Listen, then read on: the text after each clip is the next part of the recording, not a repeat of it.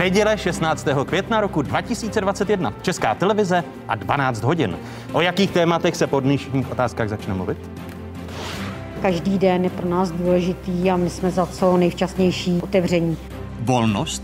Proč ne taky rovnost? Diskuze vicepremiéra zahnutí Ano Karla Havlíčka, místo předsedy SPD Radima Fialy a starosty Věslava Michalika.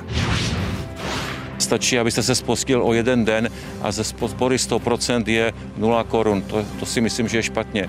Vlastním voličům dávat, ostatním pak brát. Co je na tom špatného? Není to nakonec povinností každého politika?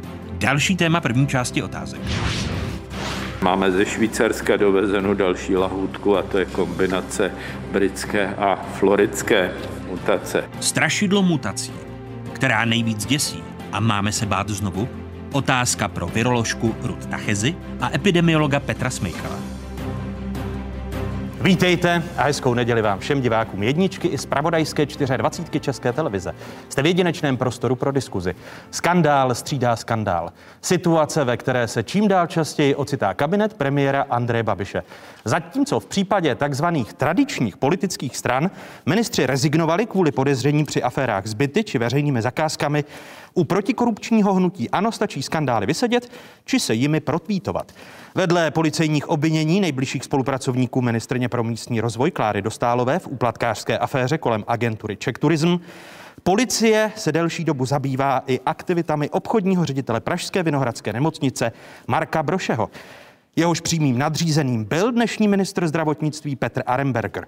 Ten navíc podle spravodajského portálu Seznam zprávy vydělával miliony korun na vlastní nemovitosti, kterou pronajímal Vinohradské nemocnici jako její zaměstnanec a později jako její ředitel. Podobně jako u klinických studií, které dnešní ministr zdravotnictví na místo nemocnice, ve které byl zaměstnán, přihrával vlastnímu zdravotnickému zařízení, ani v případě pronájmu nemovitosti nemocnice, ve které donedávna pracoval, problém nevidí. Ano, je to skutečně tak. Ta smlouva vznikla na základě mé nejnižší nabídky někde v roce 2013, když jsem nebyl ještě ředitelem nemocnice. Eh, pak proběhly i nějaké ekonomické audity, které ukázaly, že opravdu se jedná o nejvýhodnější nabídku a myslím, že je to teď pro nemocnici extrémně výhodné, protože jako minister eh, platí nemocnice měsíčně jenom korunu. Ze zjištěních údajů o pronájmu eh, přitom vyplývá, že za posledních pět let Aremberger od nemocnice na nájemném získal kolem 6 milionů korun. Zmiňovanou jednu korunu platí nemocnice ministrovi zdravotnictví až teď, když je ve funkci. Zmiňovanou korunu tedy. Opakované klientelistické skandály členů Babišovy vlády jsou terčem posměchu veřejnosti na sociálních sítích. Nejnovější vtip na adresu ministra zdravotnictví interpretuje Michal Suchánek. Když máš byt nebo barák, někomu ho pronajímáš a on ti to zaplatí, tak tomu se říká Airbnb. Jo? A když máš barák, pronajímáš ho sám sobě, ale zaplatí to někdo jiný, tak tomu se říká Arenberger podle opozice jsou skandály ministra zdravotnictví Petra Aremberga důvodem k jeho rezignaci. Prvními hosty dnešních otázek jsou vicepremiér, minister průmyslu a obchodu, minister dopravy Karel Havlíček. Vítejte, hezký dobrý den. Dobrý den a děkuji. Mé pozvání přijal předseda sněmovního hospodářského výboru a předseda poslanců SPD Radim Fiala. Vítejte po čase otázka. Hezké nedělní poledne, pane předsedo. Dobrý den. A vítám náměstka hejtmanky středočeského kraje, finančního experta starostů, chcete-li stínového ministra financí starostů, eh, Věslava Michalika. Hezký dobrý den i vám. Dobrý den, děkuji za pozvání. Pane ministře, pobavil vás vtip v úvodu? Jaký je rozdíl mezi Airbnb a eh, Arembergrem? Tak je to vtip, pobavil, ano. A není to spíš k pláči, když se člověk podívá na to, jak minister zdravotnictví odůvodňuje svůj střed zájmu? Tak eh, je třeba říct, vy jste to vzal z hurta dneska, eh, kdy jste vlastně to přirovnal eh, k těm tradičním politickým stranám, tak já bych se k tomu úplně nevracel, protože ty tradiční politické strany se nechaly korumpovat za dne bílého v době, kdy vládly, v době, kdy jejich členové, jejich ministři, a to bych mohl dávat příklad, jak se tady stavily dálnice, jakým způsobem se budovala dopravní infrastruktura nebo jak se dělaly elektronické a různé platformy. Tady řešíme jinou věc. Tady řešíme to, že pan ministr Arenberger si A ty jedna, eh, nedal do pořádku všechny věci, než nastoupil na pozici ministra zdravotnictví. To je ta diskuze, jestli daňové přiznání, majetkové přiznání, to podle našeho názoru by mělo být už v pořádku. A teď to, co tady padlo, je otázka pro nájmu. V každém případě musí to být tak padni komu padni. To znamená, podle mého uh, úsudku by tam měla přijít kontrola dneska do Vinohrad, měla by zkontrolovat hospodaření a bavit se o tom za prvé, jestli bylo nezbytně nutné, aby se pronajímala cokoliv, to znamená neměla nemovitosti. Za B, pokud si je pronajala, tak jestli to bylo za běžných cen, a za C, jestli proběhlo řádně řízení toho charakteru, že prostě ten, kdo to tam dodává, v tomto případě jeden ze zaměstnanců nebo z managementu, tak eh, jestli skutečně to dodal za nejlepší možné ceny. Promiňte, pane vicepremiére, když se vrátím k těm tradičním politickým stranám, ať to byl někdejší ministr kultury Besr, ať to byl ministr životního prostředí Pavel Drobil, ať to byli další ministrně a ministři, museli se při daleko menších skandálech poroučet u těch tradičních politických stran. Pro vás je únosná situace Petra Arembergera, nebo byste uvítali uvítali jeho rezignaci? Jasná odpověď. Ne, já bych rozhodně eh, eh, nikoho dneska nepranířoval, dokud se něco nevyšetří. Rozlišujeme to, jestli něco nastane v situaci, kdy jsem tím ministrem a udělám nějaký kicks, což mimo jiné bylo i to, co jste zde zmiňoval, a něco, co je spjato s nějakou dobou minulou, která se musí samozřejmě vysvětlit. To znamená, musí prokázat to, jak to bylo. A pokud Promiňte, ale prokáže... u těch ministrů předchozích, které jsem jmenoval, tak to také bylo před jejich nástupem do úřadu. Proto se ptám, jak protikorupční hnutí, protože vy budete lídrem hnutí ANO v Jižních Čechách, jak budete vysvětlit, vysvětlovat voličům to, že protikorupční hnutí má ministra zdravotnictví, který si najednou rozpomněl, že má 65 nemovitostí a který, lidově řečeno, odrbával vlastní nemocnici na klinických studiích a také na pronájmech. Ale to, jestli odrbával, kdyby odrbával, tak musí odejít. To ale, jestli odrbával nebo ne, se musí prokázat. To znamená, musí se ukázat to, za jakou cenu se to pronajímalo a jestli to bylo řádně vysoutěženo. Takže to... zatímco u tradičních politických stran stačilo pouhé podezření, tak u hnutí ano se to musí prokázat. Ne, musí to se to prokázat v každém případě u toho, u, u, u toho druhého. To znamená, nemůžeme linčovat. A teď to myslím i o opozici, kohokoliv, kde není prokázané, že udělal něco, co by bylo prostě v rozporu třeba s právem nebo prostě s dobrými mravy. Promiňte, ale u Petra Arembergera se před jeho nástupem do funkce veřejně vědělo z otevřených zdrojů, že jeho obchodní ředitel eh, Marek Broše čelí policejnímu vyšetřování, eh, o kterém Petr Aremberger věděl. Eh, stejně tak se vědělo, že Jan Blatný, předchůdce Petra Aremberga, poslal do Vinohradské nemocnice v lednu kontrolu a audit. Jak je možné, že se takový člověk stane ministrem zdravotnictví za protikorupční hnutí? Ale uh, vy jste hovořil o náměstku, který byl na uh, Vinohradech. To který znamená, je ano, nebo který pracuje je. pod Petrem Arembergem ano. a vyšetřuje ho policie. Ano, ale opět, to znamená, on přece eh, jednoznačně neručí za to, jestli pod ním člověk takový či onaký udělal, či něco neudělal. Pokud se to prokáže, no tak Takže musí... ředitel nemocnice není zodpovědné, zodpovědný za svého náměstka, u nějž jsou pochybnosti, je zodpov... které dojdou tak daleko, že ho vyšetřuje policie. Je zodpovědný za to, co se odehrává v nemocnici, co se odehrává ve smyslu hospodaření, odbor odborné péče a tak dále. Pokud daný dotyčný selhal a policie dojde k závěru, že to je skutečně na obvinění, pak samozřejmě za to nese veškerou odpovědnost, ale nemůžeme lidi prostě linčovat proto, že je tady nějaké podezření. Proboha musíme to dotáhnout.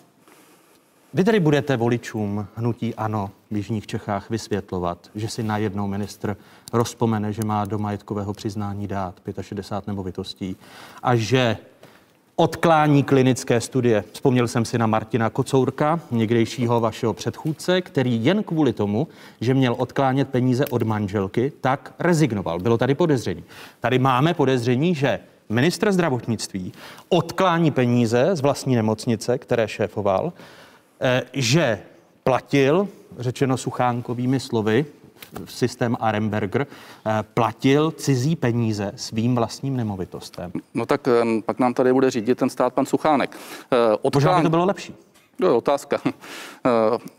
Odklánět v charakteru toho, co udělal třeba pan Kocourek, to bylo něco přece úplně jiného. V tu danou chvíli nebylo prokázané, respektive prokázalo se to, že tam k ničemu takovému nedošlo. Zatímco zde u pana Armida se zatím k ničemu takovému nedošlo. To znamená, jak můžeme hovořit dneska, že odklání nějaké peníze, když to může být úplně normální smlouva, která byla v dané chvíli třeba za nejlepší možné zdroje. Já neříkám, že. Takže podle ideál. vás zůstane eh, Petr Aremberger ve funkci, vy nemáte problém s jeho obhajobou po všech těch skandálech. Pokud, já bych zatím ještě neříkal po všech jeho skandálech, já myslím, že to trošku teď jako přehání, ale pokud Pokud se prokáže, že tam je něco špatného, bude muset odejít. Pokud se to neprokáže, tak není důvod, aby. Pro... Co pro vás jako vicepremiéra bude tím prokázáním? Kdy podle vás bude muset Petr Arenberger odejít? Pro mě osobně by to bylo tehdy, kdyby se prokázalo, že Vinohradská nemocnice měla dostatek prostoru a nemusela si nic pronajímat. Za B, kdyby se prokázalo, že cena, která byla nastavená v tom nájemním vztahu, nebyla cenou obvyklou. A za C, kdyby se prokázalo to, že to nebylo řádně vysoutěžené. A co ty klinické studie? Já do nich teda fakt nevidím do klinických studií, ale přece ten člověk se musel něčím živit, to znamená, budeme dneska linčovat. No ale on byl, on byl šéfem kliniky. Vám přijde normální, že ten člověk je zaměstnancem Vinohradské nemocnice, šéfem kliniky a e, vedle toho v soukromém zdravotnickém zařízení dělá studie? A to není úplně neobvyklé, to, to, to se skutečně děje v zahraničí. Já se, a, ve takže vám to přijde normální. To, že se dělají klinické studie paralelně ve své profesní způsobilosti a současně ještě prostě na manažerské pozici není neobvyklé. Zase musí to být ale smluvně podloženo, pokud dochází ke vztahu eh, mezi tím týmem těch, kdo testují ty klinické studie a současně uh, tou nemocnicí, tak to opět musí být jasně podloženo, ale přece nemůžeme těm lidem brát jejich profesní způsobilost a to, že dělají ještě privátní praxi někde jinde, je naprosto běžné i ve světě. Dokdy se to tedy podle vás musí vysvětlit? Podle mého názoru to vážné, co je, nejsou klinické studie, ale je to hospodaření té nemocnice, by to mělo být v řádu jednotek dnů, maximálně jednotek týdnu. E, a to, že je tam vyšetřován obchodní ředitel, který pracoval pod dnešním ministrem zdravotnictví, to pro vás není signál, že ta kontrola nemůže dopadnout dobře na ministerstvu. Může to tak být, já se přiznám, že vůbec netuším, kdo je tam vyšetřován nebo kdo není. Nedívám se prostě do všech nemocnic, kdo z jejich manažerů prostě má či nemá problém. Pokud se prokáže, že tam je problém, pokud bude obviněn a pokud se navíc prokáže nějaká provazba ještě na třeba bývalého ředitele, dneska ministra, tak samozřejmě i to je důvod, ale nemůžeme dělat účet bez hostinského. Eh, pane předsedo Fialo, vy věříte tomu, že minister zdravotnictví, který řídí ministerský audit, tak může prokázat eh, pochybení či naopak je vyvrátit té nemocnici? Já si myslím, že já si myslím, že ta věc je jasná už dnes. Já jsem totiž byl v poslanecké sněmovně v době, kdy ministr kultury Besser rezignoval jenom proto, že vlastnil polovinu domu někde v cizině. Na Floridě. A, na Floridě. A teď je ta situace taková, že eh, pan ministr Arenberger nepřiznal 60 nemovitostí a já si nedokážu představit, že, že ta věc by byla neúmyslná, že by jakoby zapomněl na 60 nemovitostí a pro nás je to prostě obrovské morální pochybení, které znamená, že buď si pan minister z politiky dělá srandu, anebo eh, on znevěrohodňuje nás všechny, protože my tím trpíme, protože lidé budou mít pocit, že se chováme stejně jako pan ministr Arenberger, který nezapíše 60 nemovitostí a, a, a prostě chová se podle mě absolutně nemorálně. Vy jste počítali s tím, že nebude rezignovat? No já si myslím, že je to jeho velká chyba, velká chyba hnutí ano, protože pokud by nerezignoval, protože, uh, protože samozřejmě ta věc, jak se bude vyšetřovat, tak se potáhne, pane vicepremiére, až do voleb. A jestli to někoho poškodí, tak to poškodí hnutí ano, poškodí to politiku jako takovou obecně. Takže já, já si myslím, že pan ministr uh, Arenberger by měl rezignovat co nejdříve, protože bez ohledu na to, co co nastane vyšetřováním trestně právní rovinou v nemocnici Vinohrady a dál, tak prostě už ty důvody jsou teď natolik velké, kdy ministři, kteří byli na jeho pozici nebo na podobné pozici před ním, tak už dávno odešli, aby politice nechali nějakou věrohodnost. Eh, pane eh, náměstku, vy věříte tomu, že kontrola ministerstva zdravotnictví, eh, kterou vlastně řídí ministr zdravotnictví, může nezávisle prošetřit možná pochybení ve Vinohradské nemocnici? Moc tomu nevěřím, eh, že by to bylo nezávislé prověření, ale já si myslím, že eh, vlastně vůbec, eh, nebo skoro vůbec nezáleží na tom, jestli technicky někdo prověří jestli pan Arenberger nakonec něco pronajímal v pořádku nebo v nepořádku nebo v polovičním pořádku. Problém je, že tady v přímém přenosu vidíme to, že se úplně vytratila z naší politické scény politická odpovědnost. Taková ta úplně bazální politická odpovědnost, kdy ano, je pochybnost, jako politik bych měl odstoupit, pak se to vyšetří a pokud zjistíme, že k ničemu nedošlo, tak člověk eh, se vrací do své funkce. Jak, to... je, jak je to možné tu politickou odpovědnost, o níž mluvíte, tedy vrátit, když tvrdíte, že se úplně vytratil? Já si myslím, že ji musíme vrátit jedině tak, že tady dojde k radikální změně politických poměrů po volbách A zvláště u hnutí ano, a mě je mrzí, že to tady pan minister musí obhajovat pana Arenbergera, zvláště u hnutí ano je vidět, že ryba smrdí od hlavy. Eh, konec konců pan premiér tomu nastavuje laťku tím, eh, v jaké pozici je a jak dlouho je eh, premiérem. Vy chcete říci, že vlastně jemu Petr Arenberger vyhovuje, protože sám má, eh, lidově řečeno, máslo na hlavě, Petr Aremberger, eh, a, a tím eh, odvádí pozornost od Andreje Babiše? Nebo já myslím, příliš já myslím, že je to v obráceně, že pokud máme premiéra, který v tom gigantickém konfliktu zájmu a v, se spoustou kaus, tak to přitahuje na ministerské pozice i lidi, kteří, když něco mají, drobně šedého za sebou, tak si říkají, to přece nemůže vadit. Pro vás jako opozičního politika chápu, že se směřujete s tím, že Petr Aremberger eh, ministrem zdravotnictví zůstane i přes eh, ty skandály, které jsme zmiňovali. My se s tím rozhodně nesmířujeme, já se s tím vnitřně smířit nemůžu, ale eh, budeme respektovat, protože to nemůžeme nějak, nějak ovlivnit. Ale to, to, co je tady podstatné, je, že jsme dost, dostali jsme se do úrovně, že běžně ministři vlády lžou. To je další případ, kdy pan ministr vlády lže o nějaké skutečnosti, lže o tom, že zapomněl 60 nebo 55 nemovitostí uvést do svého majetkového přiznání, nebo že zapomněl uvést nějaké desetimilionové příjmy. A podle mého názoru není důležité to, jestli nebo že se prokáže, že je třeba má legálně. Podstatné je ten začátek, že lež se stala vlastně standardem politického chování a to je podle mého názoru nepřijatelné. Reakce Radima. Ano, já myslím, že eh, se to bude řešit i tak, že bude mimořádná schůze poslanecké sněmovny, která se bude věnovat právě ministru zdravotnictví Arenbergerovi. A smyslem podle mě by mělo být tlačit na hnutí ANO, nejenom na pana ministra, ale na hnutí ANO, aby pan ministr rezignoval a zachoval tak, jak politice, jakousi důvěryhodnost a věrohodnost a mohli jsme pokračovat, mohli jsme pokračovat dál. A ale vy jste tady slyšel odpověď vicepremiéra Havlíčka, že se to má vyřešit v řádu několika dnů a měla by to udělat ministerská kontrola. Jednoznačně, jednoznačně, ale já jenom bych polemizoval z jednou věcí. Vy jste trošku spochybnil, že není podstatné, jestli to bylo legální nebo nebylo legální. Já myslím, že to je důležité říci, protože opravdu srovnávat to, že tady někdo něco udělal špatně ve smyslu toho, když byl předtím, než přišel sem, možná něco popletl. A, a uznávám to, že prostě některé věci, prostě majetkové přiznání, daňové přiznání, prostě měl v tom chaos. Je to špatně. Ale prosím pěkně, srovnávat to s tím, že se tady za dne bílého v dobách standardních politických stranek se říká, prostě rozkrádali jednotky a desítky miliard.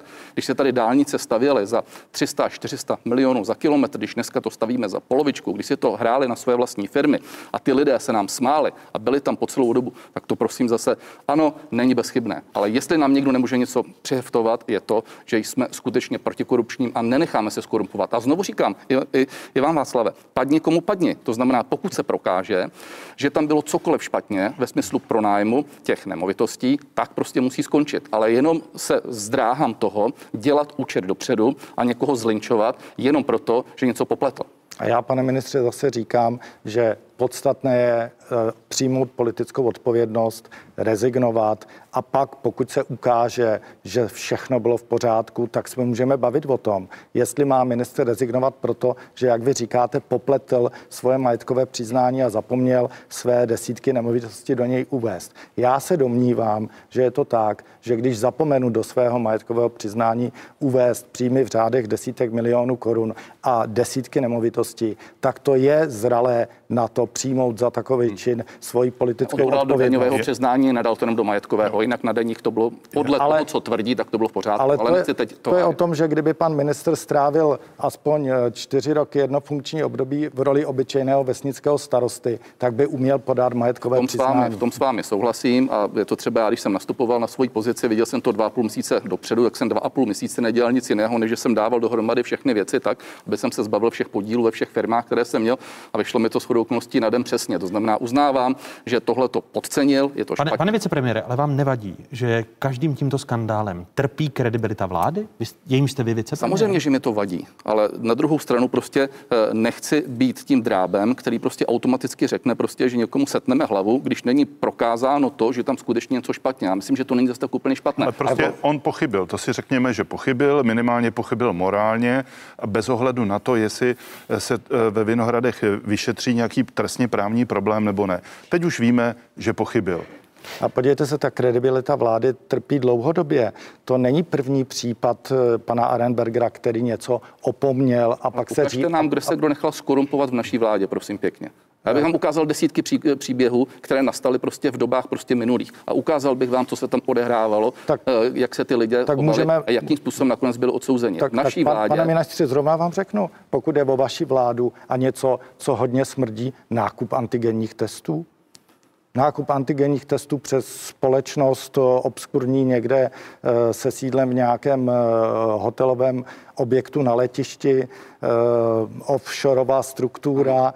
To, to, To, jsou, to, to, to se týká věci, i nálezů NKU. to A když se bavíme které o, moc, Tak, které moc důvěry když se bavíme, ne, když se bavíme o. Marku Bro, Brošem, eh, obchodním náměstkovi Vinohradské nemocnice, tak je právě eh, on podezřelý a policií prověřován právě kvůli těm sporným nákupům na ministerstvu zdravotnictví v první covidové vlně.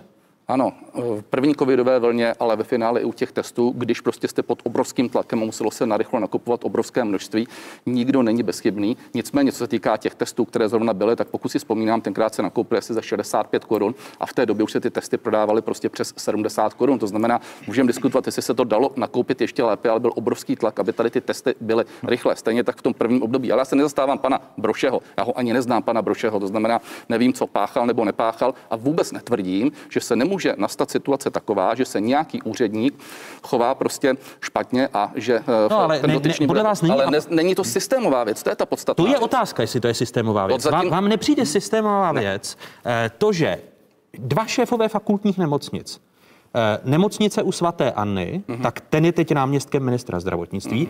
Petr Aremberger, ředitel Vinohradské nemocnice, je ministrem. Mhm. A je má prověřovat kontrola, která je řízená z ministerstva. Není to systémové selhání, že Ne, naopak.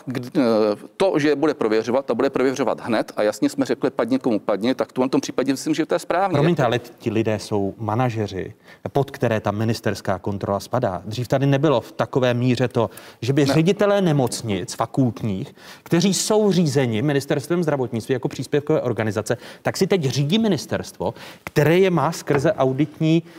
odbor ministerstva kontrolovat. To vám nepřijde jako systémové Václave, selhání? v eh, ministerstvo zdravotnictví v minulosti a toky, eh, které probíhaly prostě v celém rezortu zdravotnictví, protože to byl největší tunel, který tady existoval před ještě 10, 12, 13 lety. Takže vy v tom pokračujete. Ne, my naopak jsme tací, že v momentě, kdy vidíme nějaký problém, tak jasně řekneme, prověří se to, když tam je jakékoliv pochybení, nazdar, Zatím, konec. zatím se to neukazuje u To Petra není, to, to Arembergera. není, to není Já- já ale pravda, souhlasím protože s- je to, je, to, je to teď uh, okamžitá věc a my jsme jasně řekli, že se to prověří. A nezalívá, neza, nezalízáme předtím někam do kurníčku, ale pouze jedinou věc, kterou já osobně si myslím, že je správný, je to, že prostě ty lidi nesmíme zlikvidovat bez toho, aniž bychom prokázali, že Dobře, se tam ale odehrávalo. podle mě není možné, aby podřízení pana ministra kontrolovali pana ministra nebo pana náměstka. Tam by to mělo být úplně jinak. Asi by, by eh, to měla vyšetřit, souhlasil, s tím vyšetřit policie. A pak já říkám stejně jako vy, padni komu padni. Eh, Když je řeč padni komu padni, to oblíbené kliše politiků, tak zásadním problémem eh, je také podnikání Andreje Babiše, respektive jeho svěřenského fondu, který podle Evropské komise stále ovládá. Podle závěrečné zprávy komise jsou dotace, které dostaly filmy z holdingu Agrofert od 9. února roku 2017 neoprávněné. Zde přítomný vicepremiér Karel Havlíček loni na podzim tady v otázkách řekl, že pokud by byla dotace Agrofertu shledána jako neoprávněná, a teď se bavíme o 100 milionové Agrofert, eh, eh, dotaci eh, agrofertí firmě Penam, takže bude požadovat vláda jí vrácení. Tady jsou slova Karla Havlíčka. Bude se to chovat jako jakákoliv jiná firma a pakliže eh, v Evropská komise definitivně, definitivně samozřejmě uzná to, že to eh, bude neakceptovatelné pro ní, no tak pak se jde standardně přes finanční úřad a musí se to vracet. A je úplně jedno, jestli se jedná o firmu A nebo o firmu B. O tom není nejmenších pochyb. Pane vicepremiér, to byl listopad, teď máme eh, polovinu května. Eh, Bude Penam vracet daňovým poplatníkům těch 100 milionů? Pokud se prokáže definitivně, že pochybil, tak pochopitelně to bude vymáháno a pak to bude prostě zřejmě nějakou, řekněme, právním sporem řešen. A to se zatím neprokázalo tím, eh, tím finálním auditem Finální Evropské audit komise? zatím ne. Je pravda, že finální audit je eh, určitým aktem, nicméně eh, není to rozhodnutí žádného příslušného soudu a teď ze zákona skutečně ministerstvo může vyžadovat tehdy, pokud má prostě v ruce soudní rozhodnutí, ale my chceme, aby bylo to soudní rozhodnutí, ať už na úrovni Národního soudu nebo Evropského soudu a v každém případě platí to, co jsem tady říkal. Tak co, te, co tedy teď s tím budete dělat? No teď musíme počkat na soudní rozhodnutí samozřejmě, protože eh, logicky eh, jinak to udělat nemůžeme. To znamená, teď bude nějaký... No, neměli byste to udělat tak, že vy uh, budete požadovat tu dotaci po Agrofertu, respektive Penamu zpět, oni vás zažalují a teprve pak to bude to by, rozhodnuto? No, my potřebujeme soudní rozhodnutí, aby bylo jasně rozhodnuto, protože v momentě, když my to soudní teď rozhodnutí tak... v čem? Soudní rozhodnutí v tom, že eh, dotace byla vyplacena neoprávněně, což zatím není potvrzeno. V tuto chvíli jsou závěry Evropské komise, respektive auditního orgánu. To musí projít soudním přeskumem na úrovni národního nebo evropského, taky o tom my dneska usilujeme velmi a platí přesně to, co jsem řekl. Nikdo nesmí být ani zvýhodněn, ale ani znevýhodněn, čili jdeme, jako kdyby se jednalo o úplně normální běžnou firmu. Pane náměstku Michaliku, eh, mělo by být ministerstvo aktivnější v návrácení té 100 milionové eh, dotace Penamu nebo vysvětlení Karla Havlíčka vám postačí? Já si myslím, že eh, ministerstvo už v době, kdy proplácelo ty dotace a v době, kdy bylo známo, že je tady podezření na střed eh, premiéra. Tady nešlo střed zájmu, pozor, to jsou odborní, jo? Tady tohle to není dotace na střed zájmu. tak, Tady je inovační, jo? No, proces. No, ale i v MPO vy máte ve svém, eh, ve svém manuálu, že v případě, kdy eh, je podezření na to, že něco není v pořádku, tak je možné pozastavit proplácení A to té jsme dotace. udělali, to jsme no. udělali, ale pozor, teď to je důležitá no. věc, co tady padlo.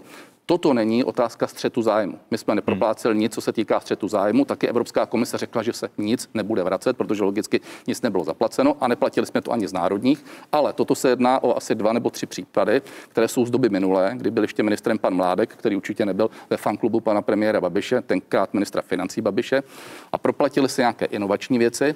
A byla hodnotící komise česká, která tvrdila, že to je správně, a Evropská komise prostřednictvím auditního orgánu přišla a řekla, že nikoli. To znamená, toto nemá co dočinění s, se střetem zájmu, je to čistě odborná diskuze, kdy se teď posílají vzájemně posudky, jestli to byla inovace vyšších řádů nebo inovace nižších řádů. Vy jste z toho oboru, takže víte asi, o co se jedná. Pane, pane Ale ano. To, v, v tomto směru si myslím, že jako uh, běžný občan, který si na to dělá svůj názor, tak nemá pocit, že uh, výroba toustového chleba je inovace vyššího řádu. Ale to nepřísluší ani vám, ani nám. Uh, to je otázka nějakých hodnotitelů, kteří hodnotí procesní inovaci. Já ji neobhajuju, já jenom říkám, že my to pochopitelně budeme vymáhat zpátky, pokud na to budeme mít soudní rozhodnutí. Tam ani jiná cesta není. Eh, pane vicepremiére, před třemi dny spravodajský server i rozhlas referoval, že Ministerstvo průmyslu a obchodu vůbec poprvé s ohledem na výsledky auditu Evropské komise o střetu zájmu premiéra Andreje Babiše zamítlo žádost ceřinné společnosti Agrofertu o unijní podporu. Vy teď tak budete postupovat ve všech dotacích ve vztahu k Agrofertu unijní? Ano, my jedeme přesně podle, podle zákona, to znamená, jestliže tady eh, bylo podezření ze střetu zájmu a hrozila by újma České republice, tak my to vyplácet nebudeme. Takže Agrofert můžeme... Eh, a jeho firmy nedostanou eh, žádnou z evropských dotací, které spadají pod MPO pokud je ve střetu zájmu, to znamená, pokud je podezření na střet zájmu, to samozřejmě ale už děláme od roku 2017, v momentě, kdy to vzešlo v platnost, ono to poté bylo až od roku 2018, ale my už jsme od toho roku 2017 se tak chovali, to znamená, nic ale se u, ale u Agrofertu jste se tak nechovali. Chovali jsme se stále. Co se týká střetu zájmu, tak se nic neproplácelo, ale pochopitelně musí se počkat ještě na nějaký finální verdikt soudu, to znamená, pokud ten soud neuzná to, co dneska tvrdí, audit Evropské komise, no potom je zase všechno na začátku. Protože Kdo se obrací na ten soud? Na, na soud Česká republika. To znamená, Česká republika poté, co Evropská komise zamítne a pro... Eh, notifikaci, tak v tu chvíli vlastně se můžeme obrátit na soud, protože bylo něco zamítnuto. A proč se Česká republika obrací na soud eh, vlastně v obraně střetu zájmu Andreje Babiše? No, Česká republika nejde o e, střed zájmu Andreje Babiše. Česká republika se obrátí proto, protože postupovala podle českého zákona. Na tom ano, se shodneme. My, my Český tím... zákon je e, naprosto jasný, my jsme postupovali v souladu. A Hodnotitelé Evropské komise tvrdí, že jsme měli postupovat jinak, uh-huh. nikoli tedy v souladu s českým zákonem. A tady je jediný možný arbitr, a to je Evropský uh-huh. soudní dvůr, který musí rozhodnout, jestli jsme měli postupovat podle českých zákonů, uh-huh. anebo podle přání Evropské komise. Uh-huh. My, my, my souhlasíme s tím, že celá ta věc by měla být jaksi systematizovaná, že by eh, vůči všem společnostem eh, mělo být postupováno stejně. Kvitujeme to, že pokud je podezření na střed zájmu, byly, eh, přestali se vyplácet dotace společnostem a Agrofertu. Což bylo teď vůbec poprvé oznámeno ministerstvo ano, průmyslu. tak aby, tak, aby nedošlo k újmě České republiky, ta je pro nás, jako, to je pro nás nejdůležitější. A souhlasíme také s tím, že by o to měli rozhodnout české soudy a český soud by měl dát nějaký verdikt. Teď vlastně žádná, když se přestalo vyplácet, žádná újma nevznikla, ale ať nezávislý orgán, to znamená nezávislý soud, nezávislá justice, řekne, jak to skutečně je a podle toho, ať postupujeme Ještě dál. lépe, nejenom Český soud, ale Evropský soudní Evropský dvůr. soud. A pak tady nemusíme vůbec nad něčím diskutovat. A jestliže ten vyřkne, že se jedná o střed zájmu, nemůže se nic vyplácet. Jestliže se nebude jednat podle Evropského soudního dvoru o střed zájmu, pak se to vyplácet musí. A je úplně jedno, jakou se jedná. Pokud firmu. budeme postupovat podle českých zákonů, tak český soud. Já souhlasím s tím, že by to měl být eh, Evropský soudní dvůr. Eh, Evropská eh, unie, to je další téma, o kterém ještě bude řeč, ale Babišová vláda aktuálně čelí podezřením ze soustavného tlaku na prolamování nezávislosti státních zástupců. V pátek nečekaně rezignoval nejvyšší státní zástupce Pavel Zeman. Však eh, pocituju, dochází k poměrně vysokému tlaku ze strany paní ministrině spravedlnosti na moji osobu. Vždy jsem byl zvyklý tyto tlaky snášet, odrážet, čelit jim. Nicméně jsem si uvědomil, že v současné době velkou část svých sil a času věnuji právě odrážení těchto útoků, těchto půtek. A je to přesně čas, který bych měl věnovat státnímu zastupitelství, Už víte, pane vicepremiére, jak se postavíte eh, k výběru nástupce Pavla Zemana, protože jsou dvě cesty. Paní ministrně říká, že určitě by měl být nástupce, eh, plnohodnotný nástupce Pavla Zemana vybrán do 30. června a opozice říká, že by měl být pověřen eh, vedením někdo na nejvyšším státním zastupitelství, asi statutární zástupce Igor Stříž a o novém státním zástupci, nejvyšším státním zástupci by měla rozhodnout, až vláda vzešla z vole. Budeme o tom jednat, je to pro mě to rovněž nová informace, já jsem si to dozvěděl v pátek eh, v rámci eh, vlády. To znamená, neumím dneska říct, jestli prostě se bude vybírat ještě teď v těch následujících týdnech, nebo jestli to půjde až na eh, novou, novou vládu. Je to do značné míry hodně podle názoru paní ministrině spravedlnosti, ale uvidíme. Jaký máte vy, vy názor? Bylo by lepší, aby nejvyššího státního zástupce vybrala až budoucí vláda, která vzejde z voleb? Já se nedomnívám, že to je nezbytně nutné. Prostě ta vláda eh, v tuto chvíli vládne, má mandát, to znamená, pokud tam bude někdo kompetentní a dobrý, tak nevidím důvod, proč by nemohl být vybrán teď a čekat třeba několik měsíců, protože otázka je, kdy se vláda eh, ustanoví nová, než se prostě ta vláda rozhýbe, než dojde prostě i k těmhle těm procesním věcem a může to potom taky být třeba otázka několika dalších měsíců. Takže z mého pohledu, pokud tam bude kompetentní a dobrý kandidát, proč by se neměl vybrat? Ale vám jako vládě hrozí, a o tom eh, se ještě můžeme zmínit 2. června hlasování o vyslovení nedůvěry, které vyvolala eh, společná koalice starostů a pirátů, eh, koalice spolu a připojila se SPD. Eh, V případě, že budete vládnout v demisi, protože Miloš Zeman už řekl, že nechá Andreje Babiše a vaši vládu dovládnout v demisi, tak měl by se změnit postoj výběru nejvyššího státního zástupce? Jasná odpověď. Kdybyste vládli v demisi? I to se domnívám, že to, že tady bude někdo vládnout a bude třeba vládnout v demisi, to ještě neznamená, že prostě se bude dívat z okna. A prostě odmítám to, že no, v momentě, Takže vláda v demisi by měla vybrat nejvyššího státního zástupce. pokud to bude kvalitní člověk, potom je tady jasná vláda. Ta vláda prostě dostala eh, mandát u voleb, respektive parlament, následně eh, vláda. To znamená, v dané chvíli se prostě nezastaví eh, koloběh dějin a my nemůžeme se dívat z okna, chovat se jako úředníci, byť by si to možná někteří přáli, že se tady bude úřadovat. My tady musíme rozhodovat. My tady musíme prostě dohrát prostě celou řadu dalších věcí a nehledě na to, jak to dopadne začátku června, tak podle mého názoru, ale třeba přijde eh, paní ministrině spravedlnosti s jiným řešením. Já nechci zasahovat do dvorku někoho jiného. Nevidím důvod vybrat kompetentního člověka. Navíc ale se to může i diskutovat třeba s ostatními parlamentními stranami. To znamená, to není tak, že někdo přijde, bouchne do stolu. A já si dovedu představit, že tady by to mohlo být o širší diskuzi. Eh, Mělo by to být, to znamená, počítáte s tím, že vláda osloví v souvislosti s výběrem nejvyššího státního zástupce eh, ostatní parlamentní strany? Já si dovedu představit, že když se bude vybírat, protože tady nepochybně bude prostě přes další období, takže by se na to minimálně měla nechat udělat zpětná vazba a promluvit si i s ostatními, samozřejmě odborníky, jestli ten dotyčný prostě splňuje i z jejich úhlu pohledu eh, ty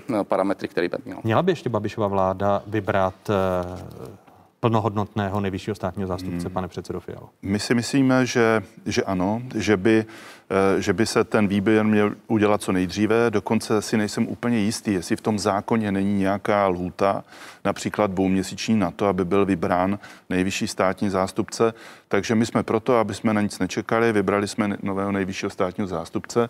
Ještě I kdyby, I kdyby Babišova vláda byla v demisi, protože vy jste se připojili eh, k tomu hlasování o vyslovení nedůvěry, které se, bude 2. června. Ne, my jsme se nepřipojili k tomu. My pouze říkáme, že pokud bude vyvoláno hlasování o nedůvěře vládě, tak hnutí SPD, tak jako vždy, my jsme nikdy této vládě nedali důvěru, tak budeme hlasovat pro nedůvěru této vládě a nicméně naše podpisy eh, na té svolávací schůzi pro vyslovení nedůvěry vládě nejsou. Teď ale myslím, že jste se připojili k tomu, ano, že ano, vyslovíte ano. vládě nedůvěru ano. Eh, a čeká se na stanovisko komunistů, eh, kteří ano. nechávají oslovat členskou základnu. Ale i přesto si myslím, že by nejvyšší státní zástupce měl vybrat, pokud to bude dobrý člověk, schopný člověk, že by, by měl být vybrán co nejdříve. A já si myslím, že tady můžeme jasně říct, proč, proč jsou tady ty diskuze o tom, jestli teď nebo po volbách, protože samozřejmě eh, vládě, možná i nám trochu vyhovuje, kdy byl vybrán teď a naopak eh, eh, demokratické opozici, abych to řekl, všem ostatním stranám by vyhovovalo, aby si ho vybrali sami až po volbách, protože doufají, že budou vládnout. Takže z toho důvodu já říkám, mělo by to být hned, Možná je tam i nějaká lhůta v tom zákoně. Pane náměstku Michaliku, vám to vyhovuje? Já, já s pány eh, nesouhlasím. Eh, já si myslím, že, nebo nejdřív bych chtěl říct, že mě mrzí, že Pavel Zeman eh, prásknul dveřmi, protože otevřel dveře do státního zastupitelství, otevřel ho před volbami, vlastně celou tu situaci tímto spolitizoval víc, než by bylo zdrávo. Možná kdyby vydržel ještě čtyři měsíce, tak, tak by z toho nebyl takový problém. Ale já se domnívám, že by ho měla vybrat vláda, eh, která má důvěru poslanecké sněmovny a která má důvěru uh, obyvatel. Současná vláda... Když tedy, když tedy vláda, současná ale vláda po druhém, už, ale ona už dnes fakticky ztratila důvěru, protože komunisté řekli, že ji nepodporují. Ale to po... se může ještě do 2. června změnit. Je zde řádná vláda, která zde řádně vládne a která zde bude řádně vládnout do doby, dokud prostě jí bude vyslovena či nevyslovena důvěra, nebo pokud se rozpustí či nerozpustí sněmovna. A respektive i potom, jak se bude chovat hmm. prostě prezident. To znamená, nespochybňujeme to, že tady bude vláda. My musíme dělat ještě další věci, musí se schvalovat zákony. Na jednu stranu nás nutíte k tomu, aby jsme vyhlásili tender na Dukovany a současně nám říkáte, nesmíte prostě jmenovat toho či onoho člověka. Ale řešme to jinak. Já myslím, že to je férové. Řešme ono... to tak, že se prostě o tom budeme zájemně informovat a třeba se shodneme na tom jménu. Faktem je, že než může vzniknout po volbách nová vláda, to klidně může být i rok. Jo, to znamená, může to být dlouhá doba, když se, když se bude hledat nějaká 101 nebo uh, nějaká koalice, Vidíte která, jo, Vidíte? Která, která by tady vládla. Ale jste začal s chtíčem, to znamená, že SPD s vámi vládne? Ne, ne, ne, ne, ne, ne, ne, ne. Já jsem chtíč, SPD... chtíč, jsem, chtíč jsem musel použít. My máme svůj politický program, ale dovolte mi, pane reaktor, ještě říct jednu věc k rezignaci pana nejvyššího státního zástupce. Vy jste řekl, že mohl vydržet ještě čtyři měsíce. On řekl, že eh, důvodem byly spory s paní ministriní pro mě osobně to vypadá jako velmi laciný důvod. Každý máme s někým spory, a zvlášť v politice. A já jsem zvědavý, jestli tam byla lepší nabídka, nebo co byl tím skutečným důvodem a eh, jaká bude budoucnost le, pana Pavla Zemana. Lepší nabídka tam byla už v lednu, na kterou Pavel Zeman alespoň hmm. podle týdeníku Respekt nepřistoupil, protože mu hmm. ministrně spravedlnosti, což je také zajímavé, jak ministrně spravedlnosti může nabízet post velvyslance hmm. při OSN, tak eh, nejdříve to mělo jít po dobrém. To znamená, aha, aha. že Pavel Zeman měl skončit na ambasádě v New Yorku. Tak uvidíme, co ukáže budoucnost, kde skončí Pavel Zeman. Já Eh, nevím, kde měl skončit nebo neměl. Podle mého názoru tady odvedl za těch 10 let, 11 let eh, dobrou práci. Mě to taky překvapilo. Přiznám se, že mě trošku překvapilo i, že člověk jeho formátu jako jeden z nejvyšších státních úředníků řekne ten eh, důvod, že byl pod velkým tlakem. Každý vrcholový státní úředník je pod gigantickým tlakem. Ministry počínaje nejvyšším státním zástupcem končí a de facto 10 let logicky ten člověk chodí spát a budí se s tím, že je pod nějakým tlakem. A tady bych s vámi souhlasil, protože jestli jestliže pod tím tlakem byl, možná už od sedmi ministrů nebo od kolika, kteří zde byli za tu dobu, tak možná ty tři, čtyři měsíce už se to dalo vydržet a teprve poté se rozhodnout podle voleb. Takže nedělá to na mě úplně dojem, že to bylo jenom kvůli tomu tlaku. Obchody jsou otevřené, zahrádky restaurací se otevírají v pondělí, jen středoškoláci a vysokoškoláci stále do škol nemohou. Česko rozvolňuje. Jaký vzkaz podnikatelé vládě posílají? Přišli jsme o veškerý eh, soukromý a veškerý firemní úspory, plus jsme se zadlužili v bance způsobem, o který bych nikdy nevěřil, že bude možný. Zákazníků se nebojím, vrátí se Takže když to bude o nás, když se bude jednat o nás, o naší firmu, o naše zákazníky, nebojím se ničeho, bojím se jenom té vlády. Ve chvíli, kdy tisíce bez urážky důchodců na sebe naráží vozíkama v nákupních centrech, tak galerii, kam přijde třeba pět lidí denně, tak eh, jsme nesměli mít otevřeno. Takže mm, pro mě je to cílená likvidace kultury. Kvůli liknavosti vlády v, v otevření, kde jsme několikrát ukázali, že nákupní centra jsou bezpečné místo a, a nepřispíváme negativně k mobilitě, tak eh, jsme otevření až dnes, což samozřejmě se projevilo ve více do insolvencích. Ta situace u nás, zejména ten poslední měsíc, už byla poměrně složitá, protože eh, dotace a jiné podpůrné programy se v čase začaly spožďovat, jak se při, přiblížilo otevření obchodů. Deník právo e, referoval o jedné z kadeřnic, na kterou hned v první den otevření e, kadeřnictví o prvním květnovém pondělku přišla kontrola ze živnostenského úřadu. To je nějaká e, politika, pane ministře, hned při otevírání posílat kontroly ku příkladu do kadeřnictví? Není to, není to žádná politika, ale ještě předevčírem mě a oprávněně trochu pranířovali média a novináři, jestli vůbec budeme schopni kontrolovat u podnikatelů to, jestli se dodržují či nedodržují pravidla. A v momentě, když tedy nějaká kontrola přijde, a navíc živnostenský úřad není opravdu ten, eh, který by eh, někoho šikanoval, živnostenský úřad přijde a víceméně spíš se snaží domlouvat. To není policie, není to ani hygiena, takže spíše buďme rádi, že ti lidé prostě vyráží a do značné míry chrání i naše zdraví. Eh, to, co zde padlo v těch reportážích, je přesná ukázka jedné věci. A to je toho, a já chápu všechny ty aktéry, kteří tam byli, ať už za podnikání, ať už za služby, nebo třeba za kulturu, že by chtěli, aby se to všechno otevřelo pokud možno naraz. Za hodinu, pokud se nepletu, tady eh, budete mít členy MESESu, paní Rud Tacheci, pana Smejkala. Eh, přesně tuto diskuzi s nima vedeme, ale my si musíme rozhodnout, jestli tady budeme postupovat i podle toho, co nám říkají epidemiologové a tito lidé, anebo jestli se v tuto chvíli spokojíme s tím, že ta čísla jsou dobrá. A je to pravda, že jsou dobrá díky testování, což byl zlomový moment, díky očkování, díky tomu, že se dodržují ta pravidla. Neříkám, že všichni, ale v zásadě bych řekl, že v těch posledních týdnech a měsících ano. A že to všechno vypadá dobře, všechno naraz pustíme a za měsíc jsme opět v problému. To znamená, musíme opravdu jít krok za krokem. A poslední věc, kterou bych ještě k tomu řekl, s čím nesouhlasím, je to, že by se snad v době, kdy se bude rozvolňovat, začaly prodlužovat eh, výplaty eh, všech podpor. Máme čtyři druhy podpory. Eh, antivirus každý měsíc chodí, kompenzační bonus každý měsíc a pak jsou dva plošné programy, takzvané nepokryté náklady, 60% ze všech nákladů, nebo pětistovka na hlavu za den. A tyto programy, které jdou od začátku tohoto roku, se vyplácí sice samozřejmě vždycky po čtvrtletí, ale vyplácí se do týdne do deseti dnů. To znamená, naopak dostáváme v tuto chvíli velmi dobrou zpětnou vazbu. A ano, souhlasím s jednou věcí, kdyby tyhle ty programy už jeli třeba v minulém roce, bylo by to, bylo by to ještě lepší. Ale stojím se za tím, že se nic nezdržuje, naopak dostávají se peníze dneska za včas. Pa, pane vicepremiére, ale vy máte představu, kdy a jak skončí kompenzace a ty podpůrné programy, když teď začíná éra rozvolňování květnem? Tak eh, zatím je máme nastaveny tak, že jedou do konce května. Platí to, co jsme řekli, to znamená, dokud budou prodejny zavřené a nebo jakékoliv jiné provozovny, nebo zásadním způsobem vlivem vládních nařízení omezené, což může být třeba kultura nebo některé další aktivity, tak budou pokračovat kompenzace. Ale je pravda, že už to budou kompenzace, které budou směřovány právě eh, k tomuto, k tomuto eh, segmentu. Čili logicky, tak jak se to otevírá, tak postupně se eh, i utlumují kompenzace vůči těm daným oborům. Počítáte vy tedy s tím, že ku příkladu program antivirus skončí na konci května? To ještě budeme řešit podle toho, jestli bude něco v červnu zavřené nebo nebude něco zavřené. To znamená, tady nám ještě dejte několik dní. Ale když teď víte, jak budete do konce května rozvolňovat, počítáte s tím, že antivirus skončí eh, květnem? Já to řeknu jinak. Pokud se něco ještě nechá zavřené, pak ho nemůžeme zavřít. To znamená, nemůžeme ho nemůžeme v úvozovkách vypnout.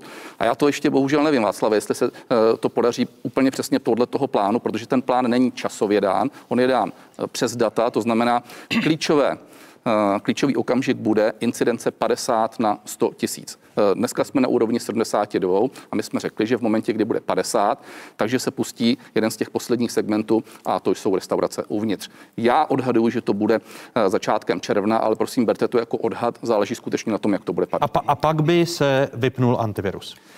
Pak se ještě nemusí se vypnout úplně definitivně, pak se ještě podívám, jestli jsou nějaké další oblasti, které třeba ještě zůstaly. A tím letím způsobem by se to vlastně utlumovalo. On pozor, už dneska stejně antivirus pro toho, kdo má otevřeno, tak už stejně neplatí. Eh, ty kompenzace, eh, je to čitelné, jak vláda bude vypínat ty, ty podpůrné programy, pane předsedo Fialo, pro vás? Ne, že je to, já se tady musím velmi ohradit, ne, že je to nečitelné, ale podle mě je to i katastrofa, protože opravdu já musím souhlasit s tím, že to malé a střední podnikání dostává opravdu zabrat a řekl bych, že to rozvolňování může být pro ně tou největší katastrofou, pane ministře. Já vám řeknu proč, protože Teď se s tím naučili, když to bylo zavřeno, naučili se s tím nějak žít. Všichni uh, snížili nebo nechali si zaměstnance, zaměstnanci ví, co dostanou každý měsíc. Teď, když začnou rozvolňovat a začnou rozvolňovat na půlku, to znamená přestanou plnit vaše podmínky těch vašich podpůrných programů a na druhou stranu nebudou mít takové výnosy a takové příjmy a takové zisky, aby zajistili to svoje podnikání, tak bych řekl, že to je pro ně takový kočkopes, který je úplně nejhorší. Je to horší, než být zavřený a je to dokonce pro ně horší, než, eh, než mít úplně otevřeno. My jsme řekli, že budeme postupně to utlumovat s ohledem na to, jak oni se budou rozjíždět. To nebude uh, ze dne na den. To znamená, dneska, on bude podnikat a jestli bude mít stále vysoký propad, tak stále bude ještě čerpat. To začne ale už pondělí. Otevřete zahrádky, otevřete čtvrt hospody a ty zahrádky nebudou schopni vydělat e, na zbytek té hospody, ne, ne, ne, aby, opět, pokryli ty opět, svoje, opět, aby pokryli ty svoje ne, náklady. Opět, opět, tady je třeba říct, že to bereme za první tři měsíce, to znamená, e, zahrádky nebudou mít nejmenší vliv na hospodu ve smyslu čerpání kompenzací, která je. Proč? Protože jim to nebudeme po, po, počítat samozřejmě za květen, to je přesně to, co Jasně. jste říkal, ale za první tři měsíce ten propad a ten tam mají. To znamená, otevře zahrádku a hospoda stále bude čerpat plné kompenzace. Je potřeba těm lidem eh, dát vědět, jak to přesně bude, protože oni s tím finančně musí počítat. Například v Německu dostávají dvouleté bezúročné úvěry na to, aby překlenuli tady tu nej, nejtěžší dobu. A ti lidé ví, jak to zaplatí za ty, za ty dva roky. Jo? Ale je potřeba mít na to systém a těm lidem ho hlavně říct a každý druhý den ho neměnit. Máme je... systém i úvěru, Valdo, no, to nechám. Já, se, já jsem se chtěl zeptat právě i e, Vyslava Michalika, jestli pro vás je čitelný eh, ten systém, jak podpory a kompenzace budou vypínány a zda je to spravedlivé? Já myslím, že eh, systém balíčku, který tady byl nastaven 1 a 6, podle kterého se ne vždycky úplně jedné, něco se urychlovalo, ale máme nějaký systém balíčku na rozvolňování z hlediska toho, jak budou trvat kompenzace, já myslím, že to víceméně jasné je. To, co mi připadá, že je hodně nejasné, co se bude dít, když bychom museli to rozvolňování zpomalit, nebo co se bude dít v okamžiku, kdy se budeme muset vrátit k situaci, že se má něco zavřít. A to je to, co mi hodně chybí v celém tom rozhodování. To je nějaký systém předvídatelných kroků, které by vláda tomu podnikatelskému sektoru nabízela. My jsme měli psa, který chvíličku uh, měl fungovat a říkat, co se bude dít při nějakých veličinách a parametrech. Nefunguje. Eh, ten nefungoval vůbec. No, pak, ne, ne, PES fungoval tři, čtyři měsíce, ale pak přišly prostě jiné mutace, jde se podle systému, bych, který podobně. Já bych řekl, že já bych řekl, já jsem jako občan teda rozhodně neměl pocit, eh, že by, že by fungoval a že by člověk jako Celý věděl, se podle něho. Kdy, eh, kdy se podle něj jede. A byl jsem jeden z těch, kteří to vítali, že by nějaký transparentní systém byl. Víte, já mám dceru, která studuje v Dánsku a uh, oni mají velmi jednoduchý systém. Jednou týdně vláda předstoupí před kamery a uh, řeknou zcela jasně, co se bude dít příští týden a co se pravděpodobně bude dít ten další týden. Všichni se tomu můžou velmi jednoduše přizpůsobit. U nás uh, často máme situaci, že jeden ministr něco říká v pondělí, v úterý to jiný ministr neguje a ve středu po jednání krizového štábu se dovíme ještě něco, uh, něco jiného. A v tomto směru já bych opravdu chtěl moc poprosit, jestli můžeme na úrovni vlády vytvořit prostě dokument, který říká občanům, co se bude dít, v jaké situaci. My teďka, abychom se nedostávali do situace, jako jsme byli loni.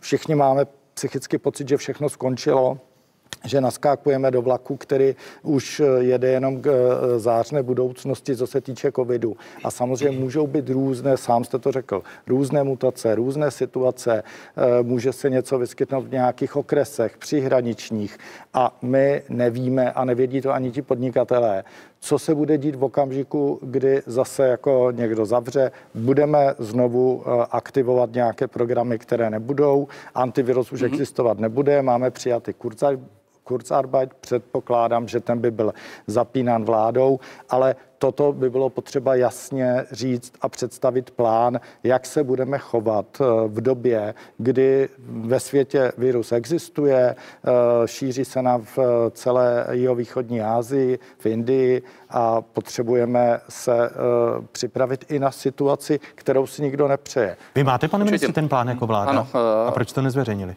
Ne, to, to nejde tak, jako že udělám teď jeden balíček a řeknu geniální plán. Ten se sestává z několika celkem důležitých oblastí a v zásadě to, co jste říkal, tak v tom obsaženo je. Protože aby jsme se tomuhle vyhli, tak to má několik předpokladů. První je pokračovat v režimu očkování. A teď se dostáváme do důležité fáze. Vidíte, že kapacita je vybudovaná, že se to celkem daří, ale pozor, bude v určité době větší nabídka, než bude poptávka. To znamená, budeme muset teď velmi pečlivě přesvědčovat zbytek veřejnosti, aby se nechali doočkovat. To je první předpoklad, aby jsme se tomu vyhli. Druhá věc je testování. Stojím si za tím, že testování byl klíčový zlom, který nastal někdy v březnu. Jsem rád, že jsme se nenechali, a možná za tři čtvrtě hodinky tady pan Smykl bude říkat něco jiného, ale dostat do situace takové, že jsme nevypli průmysl, naopak jsme ho zapojili a stal se součástí řešení. A z testování, které je dneska 40-násobně větší u nás než v Německu, se stal klíčový nástroj, protože ty lidi dokážeme eh, za včasu pozitivně indikovat. a tady, promiňte, a tady pototázka, tady pototázka k tomu testování, abychom mi nezamluvili. Klinická skupina ministerstva zdravotnictví doporučuje doporučila v tomto týdnu omezit plošné testování. Přitom vy jako vláda, když tady mm-hmm. Věslav Michalik mluví o tom, že jeden ministr říká něco jiného mm-hmm. než druhý ministr. Vy jste na konci dubna jako vláda ano. schválili, že ve firmách bude testování až do konce úřadech. června. A na, na úřadech. Ano. Do konce června. Ano. Teď klinická skupina ministerstva zdravotnictví doporučuje a ministr Aremberger mm-hmm. se k tomu přiklání, aby v Česku se už při výskytu nových nákaz pod 75 na 100 tisíc obyvatel zastavilo plošné preventivní testování, na které nyní mají všechny občané nárok každý. Ale to neřekla vláda zatím. To, že to říká klinická skupina, to tak těch, těch skupin tady máme poměrně velké množství, co Čech to epidemiolog, co epidemiolog to jiný názor. A klinická skupina má dneska nějaký názor, ale to ve finále musí potvrdit vláda. A vy, vy, vy jste slyšel informaci, že byste měnili své původní rozhodnutí z konce dubna a vypínali plošné plošné ne. testování? Ne, eh, neslyšel jsem to a podle mého názoru by to nebylo dobře a řeknu hned důvod. Eh, to, že jsme to nechali do konce června, bylo mimo jiné i z důvodu, že to samozřejmě bude placeno těm firmám, těm podnikům. Oni mají nárok na proplacení čtyřech testů za měsíc, to znamená v dané chvíli, a já si troufám tvrdit, že epidemiologická skupina nebo MESES, že se za to postaví, že se skutečně bude testovat až do konce června. Ano, Petr Smejkal řekl, že unáhlení té klinické skupiny ministerstva zdravotnictví, eh, Ale... že, že, unáhlen, že jde o unáhlený krok. Tedy měnit se to původní rozhodnutí z konce dubna nebude. Nedovedu Já bych se přimlouval kvůli tomu průmyslu za to, aby, aby jsme to už začali pomaličku omezovat, abyste to spíš ano. peníze jako vláda dali do toho, že by se každý mohl jít nechat vyšetřit na protilátky. A podle ano, toho jste ho mohli přesvědčovat, pokud je ohrožená skupina, například na to, aby se dobrovolně šel vakcinovat, pokud bude chtít. Ale já, já třeba to vidím sám na sobě, ať jdu kamkoliv dneska, tak mě vlastně nutí vaše opatření, abych se všude testoval. Pane Fialo, to neskončí neskončí, dokud nebudou vyskladněny všechny ty nakoupené testy. Ale ne, prosím vás, tohle to jsou eh, testy komerčního charakteru, které si kupují firmy. Přece vláda nenakupovala testy pro business sektor. To s tím vůbec nemá co společného. A naopak vláda vytvořila nástroj, protože se tlačilo na ty dovozce, aby to bylo zrovna ceny. Ale pojďme to dohrát. Ale my, to, co jste, ano, ale my, myslím, že to hodně. Jo. Pojďme to ještě dohrát, ty další důležitá opatření. Eh, COVID pas, nesmírně důležitá věc. Eh, Česká republika bude mít eh, v prvního, alespoň přes online bázi, 15. června, myslím tím, bude mít komplet přes aplikace COVID pas, který potom bude platný od 1. července, kde budeme krásně identifikovat, seš očkován, testován, případně prodělal. Takže to je vlastně takový nepřímý tlak na to, Nejde aby to. se všichni šli očkovat. Někdo Bez říká, COVID pasu nebudete ano, moc nic. Někdo říká tlak, někdo říká motivace. Ano, ale máte no, pravdu v jedné Tlak. Někdo, ale pokud se neproočkujeme a neprotestujeme, tak se z toho prostě nedostaneme. Další věc, a to je velmi důležité, děláme s jednotlivými svazy, asociacemi takzvanou bezpečnou provozovnu. Děláme to segmentově, Vymýšlíme to se svazem obchodu cestovního rochu, dělají tam dobrou práci. Vymýšlíme to se zástupci hotelů a restaurací. To znamená režim takový, který i v momentě, kdyby se nám to třeba zhouplo, tak v systému určitého prokazování se bude alespoň možnost fungovat. Ale, vše, ale, všechno, ale všechno, co říkáte, jsou vlastně opatření, jak žít eh, v době, ano. ve které který je riziko covidu, ale neřekl jste, co se bude dít, když budeme mít nějakou, eh, nějaký výskyt nákazy na nějakých úrovních, jestli budeme při takových nebo při onakých zase nějaké provozovny zavírat, jakou pomoc v tom případě těm provozno, provozovnám nabízíme. Kdybyste, kdybyste mi přesně tak, kdybyste mi to nechal dořeknout, tak abych to řekl. Naším cílem není opětovně zavírat. Naším cílem je umožnit určitý provoz. A to poslední, co jsem chtěl říct, jsou právě ty programy, které budou jak toho přímého, nepřímého, kdyby, nedej bože, něco opět nastalo. Eh, přičemž eh, nezapomeňme na to, že Tady jsem byl pranířován Václavem mnohokrát předtím, kdy už bude Kurzarbeit, tak už je, po 20 letech jsme ho schválili. A Kurzarbeit bude jedním z nástrojů, podobně jako antivirus, který se bude aktivovat v momentě, kdyby byl problém. Akorát, že pak už to bude jednodušší a nemusíme to dělat v žádném nouzovém stavu a podobně. Ale klíčová je ještě jedna věc, pane vicepremiére. Eh, jakým způsobem podpoříte zaměstnavatele při návratu lidí z dovolených, aby eh, chom nečelili podobné krizi v říjnu, v listopadu příštího roku, eh, promiňte, letošního roku, protože eh, budeme mít v České republice větší rozšíření indické mutace, jihoafrické mutace a podobně. Pokud by se něco takového blížilo a nikdo si to nepře, tak pochopitelně opětovně musíme eh, začít do té ekonomiky dávat ty zdroje a teď bychom pochopitelně se vybrali. Ne, jde o to, eh, jestli, když se vypne to plošné testování eh, k 30.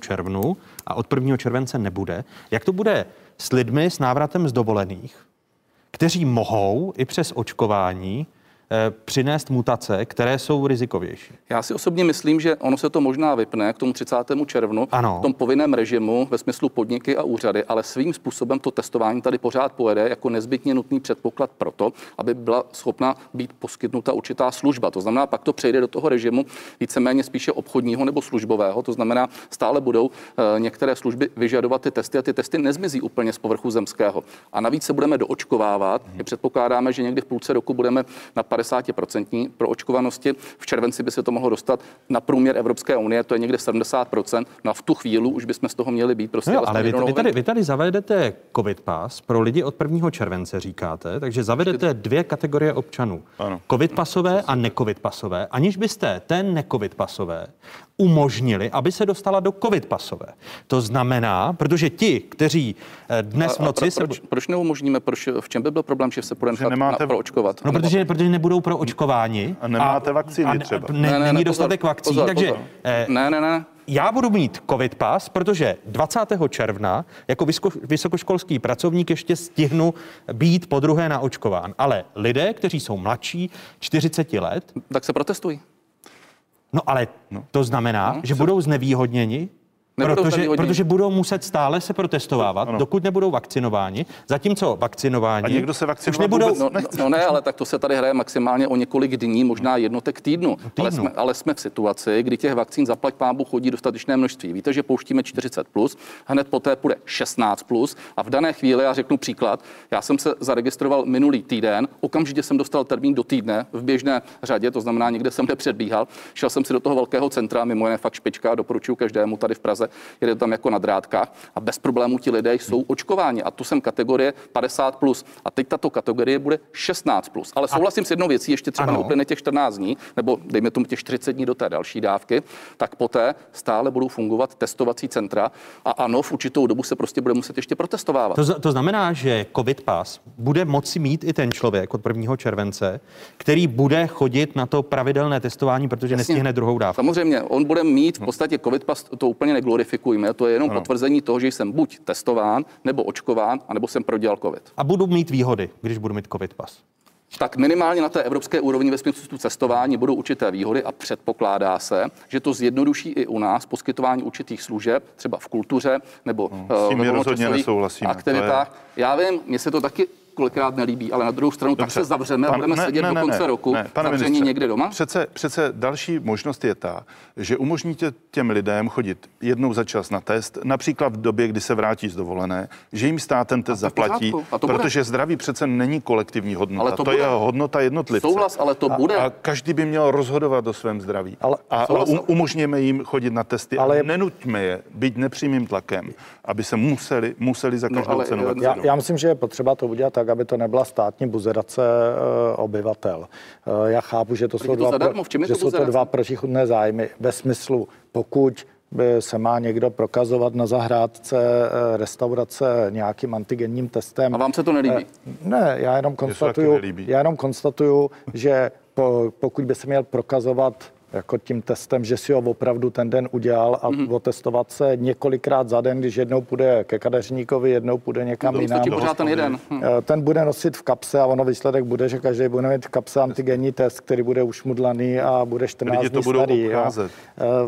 A v tomto směru si myslím, že, že jako já chápu, že hledáte cestu, jak se z toho celá dostat. Evropa, celá Evropa ji hledá. V Bavorsku je to úplně stejný, naopak přísnější, když chcete jít do Biergarten, tak si dokonce musíte elektronicky rezervovat stůl. A, a, ale ne, neříkejme, že, že to je správně. Hmm. Prostě vytváříme dvě skupiny obyvatel. Ano. Skupina obyvatel, která bude mít snažší dostup ke službám než jiná skupina obyvatel. A myslím, Jak že byste to, to řešil vy?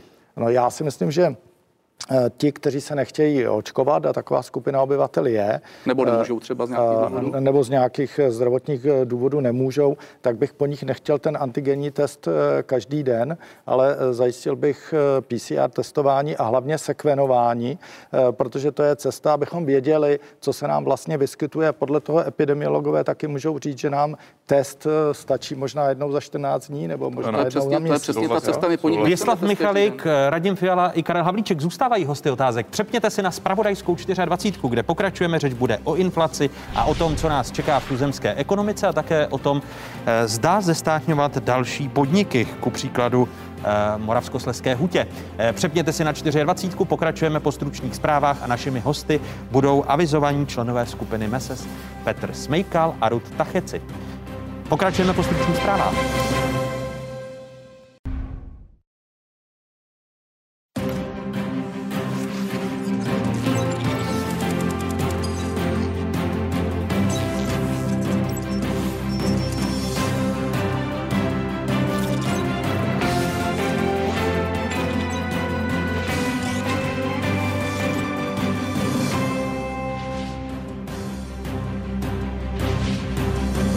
Jste na správné adrese, tady je spravodajská jednička v zemi, tady je spravodajská 24. O jakých tématech se po dnešních otázkách začne mluvit? Největší problém budou těch lidí obav, co bude ten další kvartál, co bude na podzim. Lidé se budou obávat o to, aby opět se nezastavila ekonomika, aby paní ministrně nebo i kolegové opět nezavřeli. Jak dlouhý je ten tunel? A kdo vidí světlo? Diskuze vicepremiéra z hnutí Ano Karla Havlíčka, Radima Fialy z SPD a Věslava Michalika ze starostů a nezávislých. My musíme ty mutace skutečně podrobně analyzovat, jaké jsou to mutace. Na to vláda uvolnila 161 milionů. Mutace a vakcinace. Radovali jsme se z očkování předčasně? Hosty viroložka Ruta Chezy a epidemiolog Petr Smejkal. Ještě jednou hezké nedělní odpoledne vám všem divákům z Pravodajské 24. Stále jste v jedinečném prostoru pro diskuzi. Kdy se vrátí česká ekonomika před krizi, případně kdy tam začne víc směřovat? Podle guvernéra České národní banky Jiřího Rusnoka začne česká ekonomika rychle startovat ve druhém pololetí. Nicméně ten výkon za letošní rok jako celek bude velmi ovlivněn tím špatným prvním pololetím takže rozhodně letos se nevrátíme na úroveň roku 19.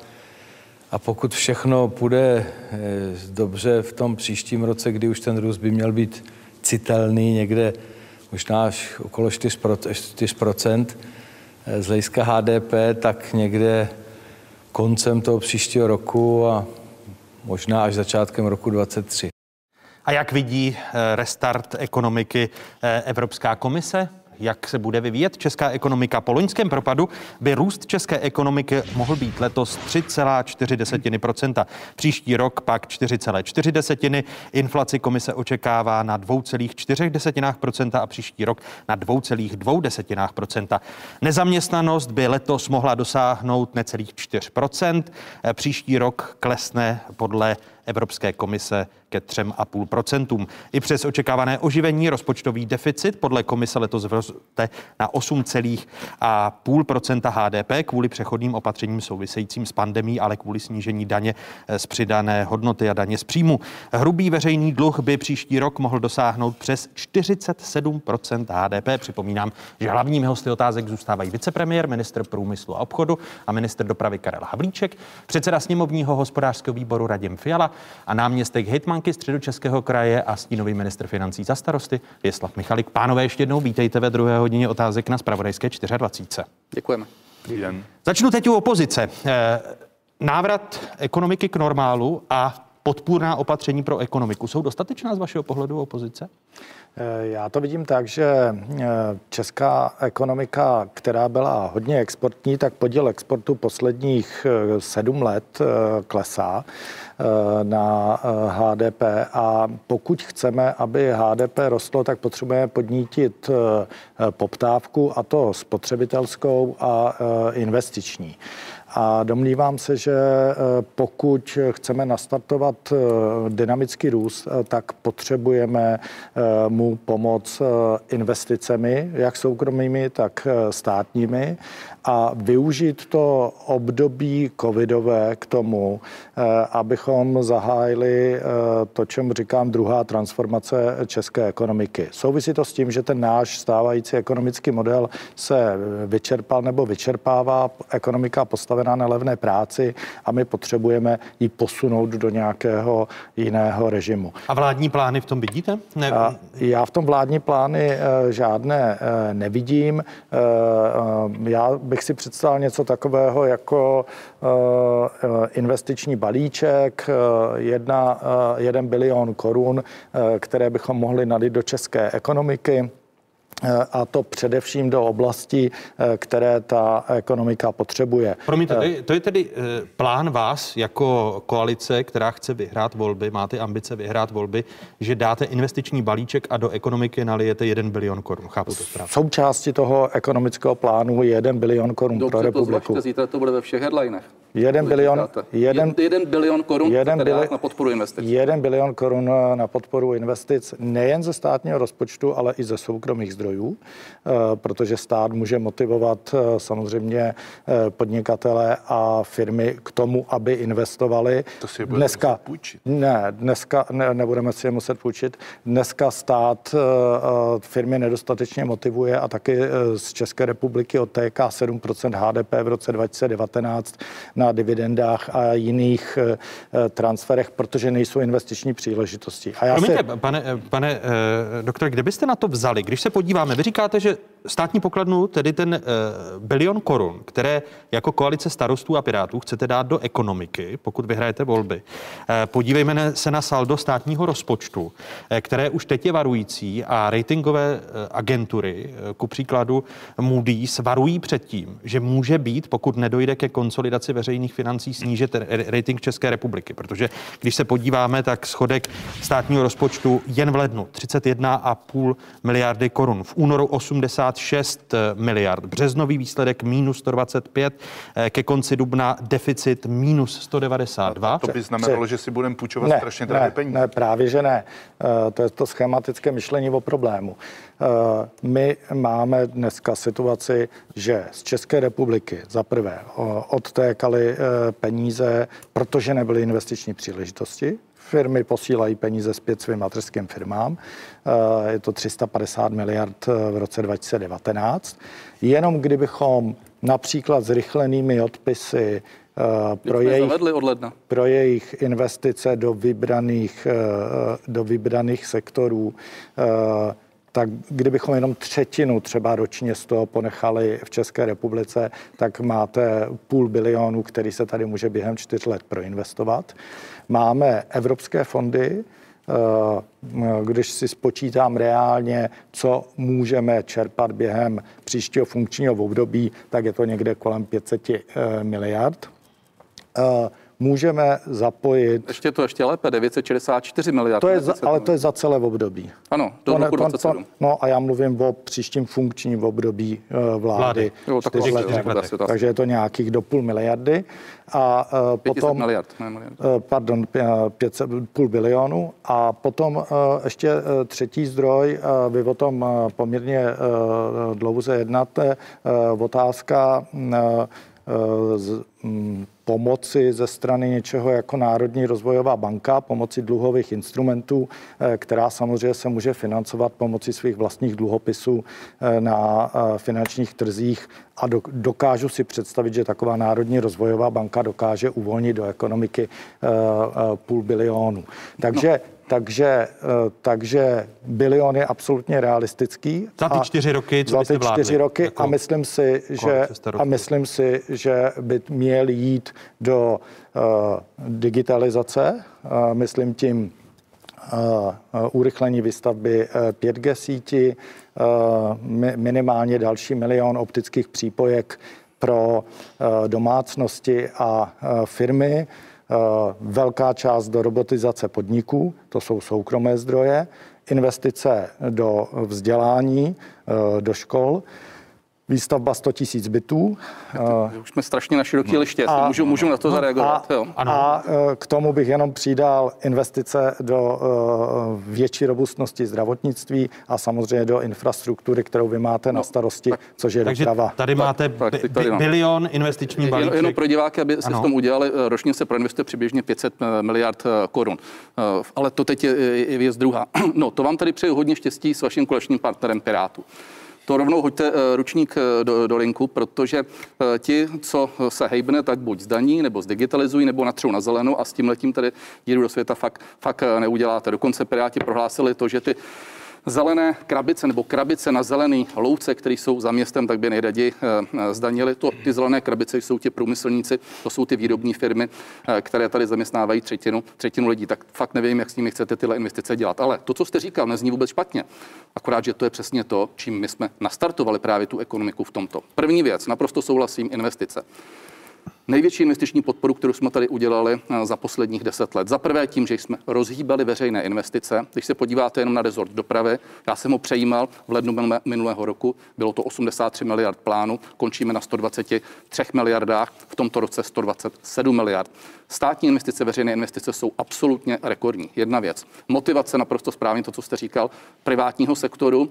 A těch Tě, těmi zrychlenými odpisy? Zrychlené odpisy byly přijaty, bude nás to stát 20 až 30 miliard ročně a je to přesně podle plánu a podle požadavku Svazu průmyslu a dopravu. Ale, ale jestli chápu správně, tak eh, vaše zrychlené odpisy by byly širší ne, než ty, které vy jste přijali. No to širší už být nemůžou. To, to je to, co naplánoval Svaz průmyslu a ty jsou v tomhle případě na dva roky udělané velmi pohodlně a myslím si velmi na, rozumně. Naše zrychlené odpisy nejsou na ty dva roky, které jsou vlastně no, součást no. postcovidového eh, projektu. Naše zrychlené odpisy jsou eh, klidně na delší dobu, ale do vybraných sektorů modernizace no, souhlas, české souhlas. ekonomiky. tom to zní, to zní velmi rozumně. Další věc, která je, eh, je otázka podpory investic přes investiční záruky. Startujeme je teď v květnu, doposud byly jenom záruky za provozní úvěry, jdeme na investiční úvěry. A změnili jsme a zjednodušili a dostali jsme do hry i malé a střední firmy v rámci investičních pobídek. Více už pro podporu investic tady skutečně v tuto chvíli udělat nelze. Co je zcela zásadní, je to, že musíme eh, dále podporovat zdroje, které půjdou do vědy, do výzkumu a do eh, inovací. Ne proto, že to je kliše a že se to bude utrácet, ale proto,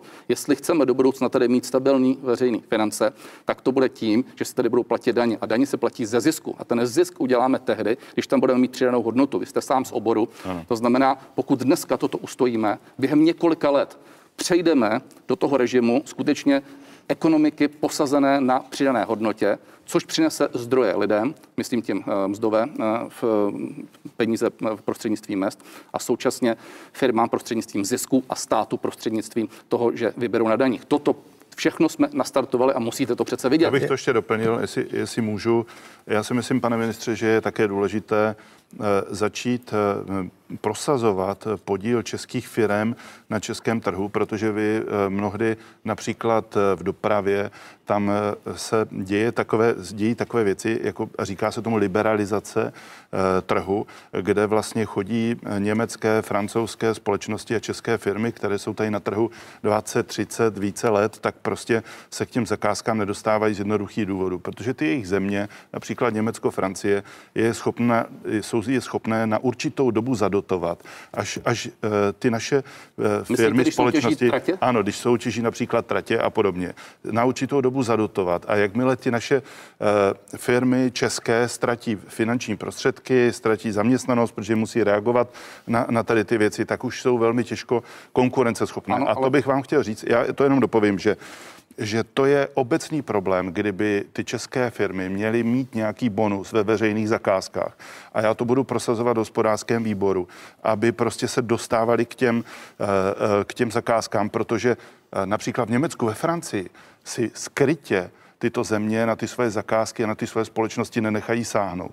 A my musíme ty naše společnosti taky bránit. Ano, a souhla- ne liberalizovat. Sou, souhlas, ale teď se dostáváme trošku do kříčku s tou Evropou, jo? protože otázka služeb, to znamená dopravy v rámci evropského eh, dopravního prostředí, bude od roku 23 skutečně významně více liberalizovaná, dokonce se pojede na to, že se to musí všechno vysoutěžit, což je nějaká služba pro zákazníky, ale jinak to, co říkáte, já potrhuji z jiného úhlu pohledu.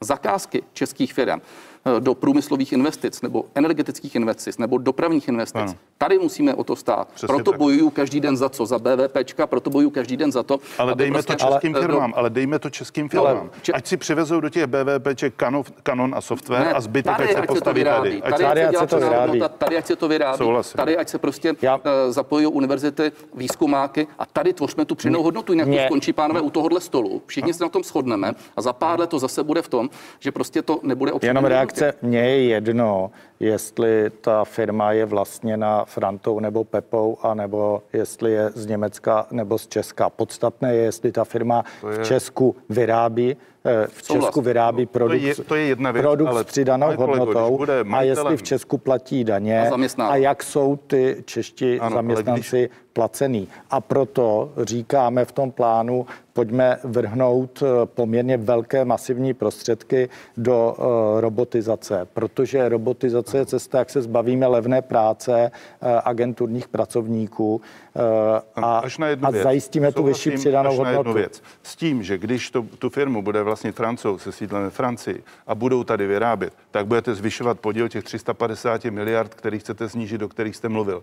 Prostě na dividendách, ziscích ty peníze budou vyvádět ven. Ale přestože se snažíme, to- aby je tady to- nechávali, tak jenom To, to není pravda. ten To podíl není těch pravda. Je to o, to- tom, jaké je investiční prostředí a investiční A příležitosti. proto se snažíme, aby Eh, české firmy s vysokou přidanou hodnotou prostě se dostávaly k těm našim investicím a zakázkám, aby i ten zisk zůstal tady a zaměstnanost tady zůstane. Když to budou firmy ale, z ale, ciziny, ale bude to o tom, vy chcete z vaší dvojkoalicí zvednout daně z nemovitostí. Dokonce se tady hovoří až o jednom procentu. To znamená, že tady na jednu stranu hovoříte o tom, že se budou stavět byty, ale ten, kdo si vezme hypotéku za 3 miliony korun, věřit hoaxům, je to 30 pane ministře, nevěřte hoaxům. Vy nebudete zvyšovat Ale hoaxům, já, já vycházím z toho, co tvrdí Piráti. To je Ale váš, to není eh, pravda, že to partner. Piráti, Piráti se nebudou tvrdí. zvyšovat daně z nemovitostí? Eh, My Tak máme, tady řekněte, že se nebudou zvyšovat daně z nemovitostí. my máme v programu eh, pouze to, že by se mohly zvýšit daně z komerčních nemovitostí. A pokud se jedná o konsolidaci veřejných financí, Ano. protože to je jediný důvod, proč by se daně měly zvyšovat, pokud nemají mít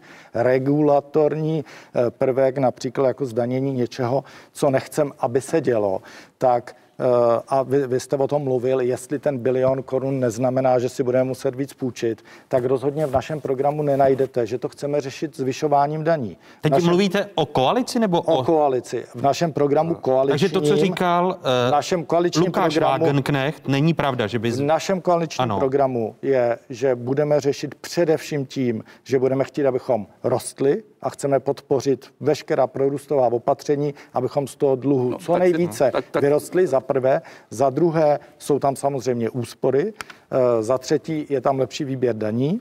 Ale, jsou- to ale, jsou není, ale, není, ale To není tam- tam, ale není to nejsou tam, klišé. To, to, úspory, To nejsou zvýše, klišé. to, to všechno jsou ale to- není, není tam zvýšení majetkových daní. E, Není tam zvýšení majetkových daní, kromě Hmm. e, daně z komerčních nemovitostí, které, které byly myšleny spíše jako podpora e, podnikání ze strany, ze strany obcí tak, že dneska máme ohromný NIMBY efekt. Nikdo nechce mít novou velkou komerční nemovitost ve, na svém katastru, protože místní občané z toho vůbec nic Mě mrzí, nemají. že tady není žádný pirát, aby nám tohle to potvrdil. A mě, mě, mě, mě hloupí Tak tady tady o máte, stínového, máte tady stínového ministra financí za, za starosty. A, a, a co ten návrh toho, že zdaníte takzvané krabice na zelených loukách? Totiž ty krabice nám tady generují třetinu hrubého domácího produktu, ty zde zaměstnávají třetinu lidí. Já jsem nepochopil to, že prostě někdo se opře o průmysl, který prostě stojí za městem. Ale, tak to chcete zrušit Škodovku, ale, chcete zrušit prostě ale, malé a střední firmy. Ale pane ministře, jestli někdo zaplatí eh, 50 tisíc korun za komerční nemovitost ročně,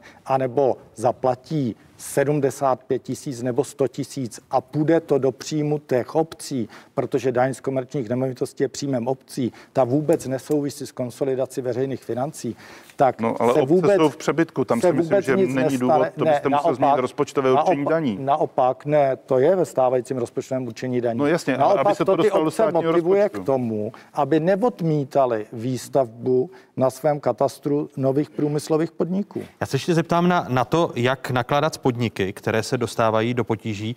Eh, napjatá zůstává situace v Liberty v Ostravě. Zaměstnanci protestovali proti postupu vedení společnosti, které prodalo rumunské části koncernu emisní povolenky za miliardu korun. Eh, problémům kolem ostravské hutě se v minulosti věnovali i reportéři ČT. Kořeny toho případu spadají až do, až do klauzových vlád. Na konci 90. let se společnost Nová Huť řítila do konkurzu. Ta společnost byla před krachem. Zásadnímu zlomu došlo v březnu roku 2000, kdy eh, manažeři společnost Petricíle prodali. Není možné tvrdit, že by manažeři, kteří přivedli společnost téměř ke krachu a musela být poskytnuta veřejná podpora, měli nyní uplatňovat po státu nároky v rozsahu 2 miliard korun. Ocelářský gigant stáhne žaloby, ve kterých požadoval 26 miliard korun a český stát mu za to odprodá 11% podíl ve firmě ArcelorMittal Ostrava. Investice za téměř 3 miliardy do ocelárny nebo do rozšíření výrobkového portfolia. To při dnešním slavnostním převzetí ostravské huti potvrdil předseda koncernu GFG Alliance. Majitel ostravských hutí má vážné finanční potíže. Britská vláda už podle tamních novinářů připravuje plán na nouzové znárodnění a záchranu společnosti Liberty Steel. Chceme-li do budoucna spolupracovat, tak buď to bude na bázi stav, stavu důvěryhodného, čili důvěr takovém, že si budeme vzájemně věřit, anebo to tak nebude a v tom případě není možné od státu očekávat ani podporu v oblasti energetiky, ani podporu v oblasti přechodu na nové technologie. Je to poslední varování, které jsme dneska eh, dali vlastníkům a eh, v managementu společnosti. A poslanecká sněmovna v souvislosti s prodejem emisních povolenek z hutí firmy Liberty Ostrava požádala vládu mimo jiné o to, aby, cituji, podnikla kroky proti vyvádění povolenek pro potřeby jiných společností ve skupině GFG, eh, do níž ostravská firma spadá. Hutní společnost nicméně podle své mluvčí už celkou částku jedné a čtvrt miliardy korun za prodeje emisních povolenek má na svém účtu. Jak vyhovíte tomu usnesení poslanecké sněmovny, pane vicepremiére? Částečně tomu vyhovět lze. Tu 1 čtvrt miliardu jsme zachránili. Eh, Já jsem tam byl, jednali jsme a myslím si, že teď to dopadlo. Ale já říkám, teď to dopadlo. A je dobře, že tady zazněla celá ta reportáž, protože to je přesně ten důsledek toho, co jsme řešili na začátku eh, dnešního pořadu, ty tradiční demokratické strany, jakým způsobem s tím pracovali. Protože to není otázka současnosti, to už jenom důsledek. Ten průšvih, který nastal, byl v době privatizace. Druhý průšvih, který nastal, bylo, že se tady s igelitkama a s milionama chodilo prostě o víkendech a privatizovalo se to směrem ku Arceloru Metalu. A teď to, že si tam vytáhli další desítky miliard korun, když tady byly, to se mělo hlídat. Teď jsme v situaci, kdy ta společnost jede a zaplať pán Bůh vydělává, protože cena oceli jde nahoru, má celoevropské nebo spíše celosvětové finanční problémy díky tomu, že eh, šla do insolvence financující instituce a v tuhle chvíli my máme relativně malý manevrovací prostor. Takže žádné další kroky, krom té uh, miliardy a čtvrt, co je na účtě, tak uh, neuděláte. Je to, jako je to plně komerční subjekt. My jsme si tam uh, naštěstí prosadili alespoň člověka do dozorčí rady. Jednáme tam v souladu s odborářem. Musím říct, že tam odboráři dělají dobrou práci, že se snaží to zastabilizovat, ale v danou chvíli pochopitelně to není zcela na nás. Já jsem Je, tom je na, je na uh, stole, vládním stole debata o zestátnění těch hutí, protože minulý týden ministr kultury Lubomír Zaorálek řekl, že by stát měl ty hutě převzít jako OKD. Je to na stole? Není to na stole a nedomnívám se, že by to v tuto chvíli bylo řešení. V tuhle Takže chvíli... nepůjdete cestou OKD u hutí? Ne, tak OKD, to tady se vytunelovalo, to další že jo, příběh prostě těch klasických demokratických stran, jak to dopadlo. OKD se totálně vytunelovalo. Kdyby jsme do toho tenkrát nenastoupali, tak OKD už dneska neexistuje a to, že se prodloužila ta životnost OKD díky tomu, že se to tenkrát převedlo pod Prisko. Ale v dané chvíli budeme jednat na úrovni mezinárodní, budeme vytvářet tlak prostřednictvím záručních mechanismů, které jsme tam dali, prostřednictvím dozorčí rady a budeme se snažit i s odbory prostě jednotně postupovat tak, že ve finále nenastane to, že by se například vyváděla fixní aktiva, která by se mohla přes emisní povolenky dále vyvádět. A pozor, musíme pohlídat takzvané transferové ceny, to znamená ceny mezi Liberty a třeba s přízněnými osobami, aby to bylo vše za regulárních podmínek. To jak, se dá udělat. Stručná otázka, jak byste postupovali vy, pokud byste měli vládní odpovědnost? Je na místě ta debata, eh, kterou nastoluje Lubomír za Orálek o zestátnění hutí? Eh, já si myslím, že stát by eh, neměl podnikat, neměl by vlastnit výrobní eh, podniky, měl by zasahovat pouze v situaci nějaké totální krize. A pokud zasáhne, tak by měl takový podnik spravovat co nejkratší možnou dobu a to pouze v zájmu nějaké masivní nezaměstnanosti v regionu. A tady to zasáhnutí státu v kauze Liberty Ostrava? Takže v kauze Liberty Ostrava nevidím eh, současnou situaci takovou, ani že by tam byla vůle akcionářů vůbec cokoliv v tomto směru řešit, takže eh, podle mě jako je to výstřel do tmy. A no, tak se... my nemáme nástroj, přesto dneska nemůžeme znárodnit. Jo. No. A, no, znamená... takže, takže to, co nastolil Lubobír za Orálek, vidíte všichni tři nějaké jako krizové scénáře, ale pozor, ta, ta, společnost je, není v katastrofální situaci finanční. Tady se řádě úplně něco jiného. Pane my jsme, my jsme proto udělali to, že jsme to měli jako bod na schůzi poslanecké sněmovny. Tam jsme v podstatě zavázali nebo zaúkolovali vládu, jak bychom, tak bychom to mohli říct, aby se situaci v Liberty Ostrava věnovala. Je Ty to, kroky, které zmínil pan vicepremiér, jsou, jsou dostatečné? Jsou to usnesení, samozřejmě eh, z té schůze. Ty kroky, které zmínil pan premiér, já vidím jako, pan vicepremiér, eh, vidím jako velmi, velmi dobré z toho důvodu, že eh, musíme zabránit tomu, aby odtékaly jakékoliv finanční prostředky z té, z té firmy, ať už přes cokoliv, ať už přes povolenky, protože taková společnost velká v Ostravě je v podstatě nejenom ekonomický, ale i sociální problém. Zaměstnává spoustu lidí a, a do budoucna je potřeba i samozřejmě zastabilizovat. A, a Bohužel v těchto komerčních subjektech někdy se nedaří úplně ochránit eh, veškeré finanční prostředky.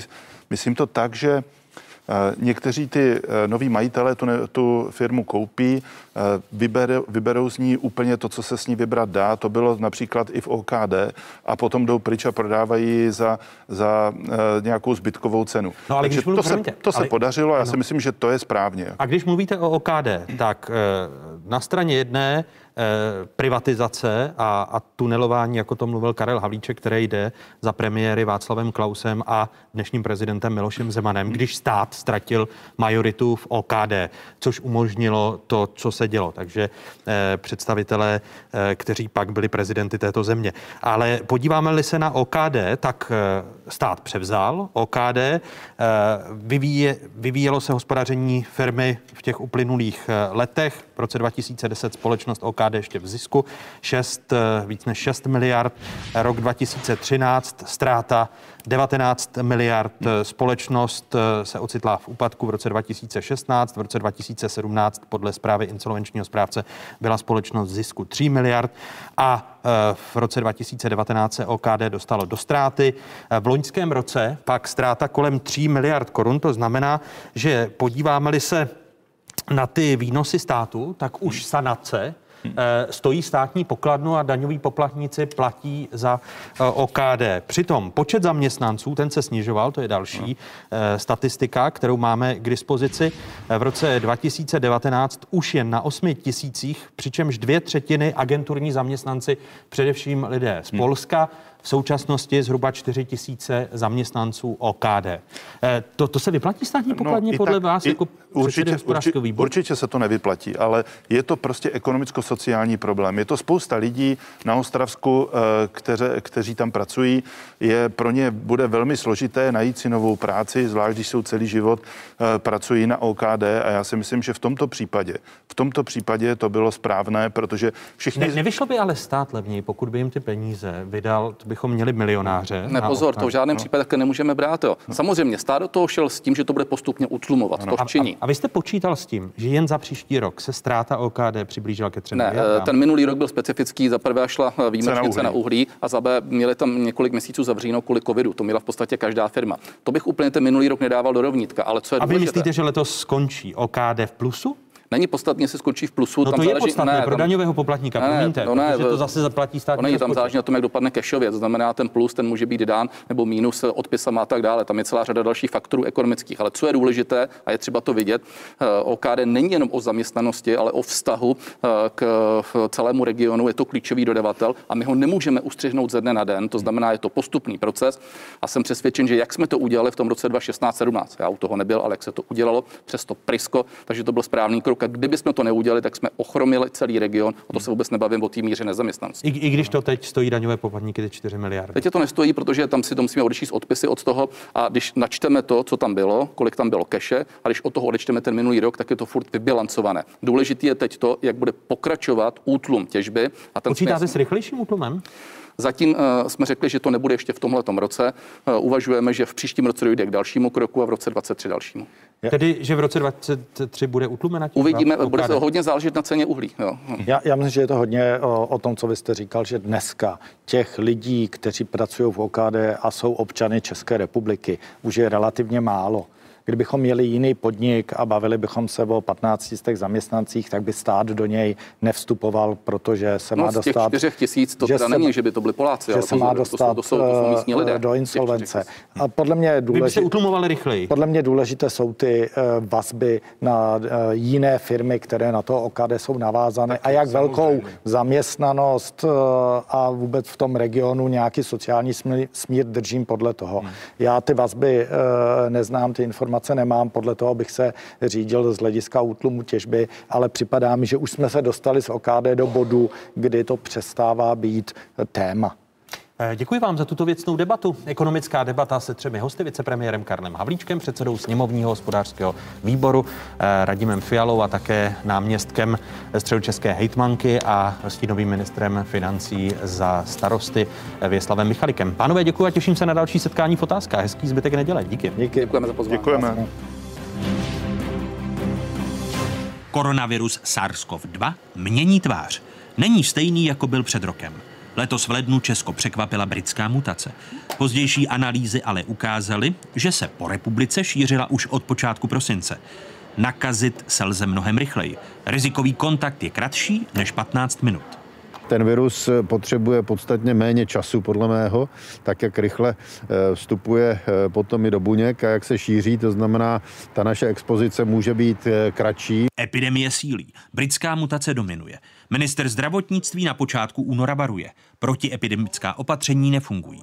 Statistika nekompromisně ukazuje, že v České republice je přítomna britská mutace viru, která je agresivnější a šíří se daleko rychleji.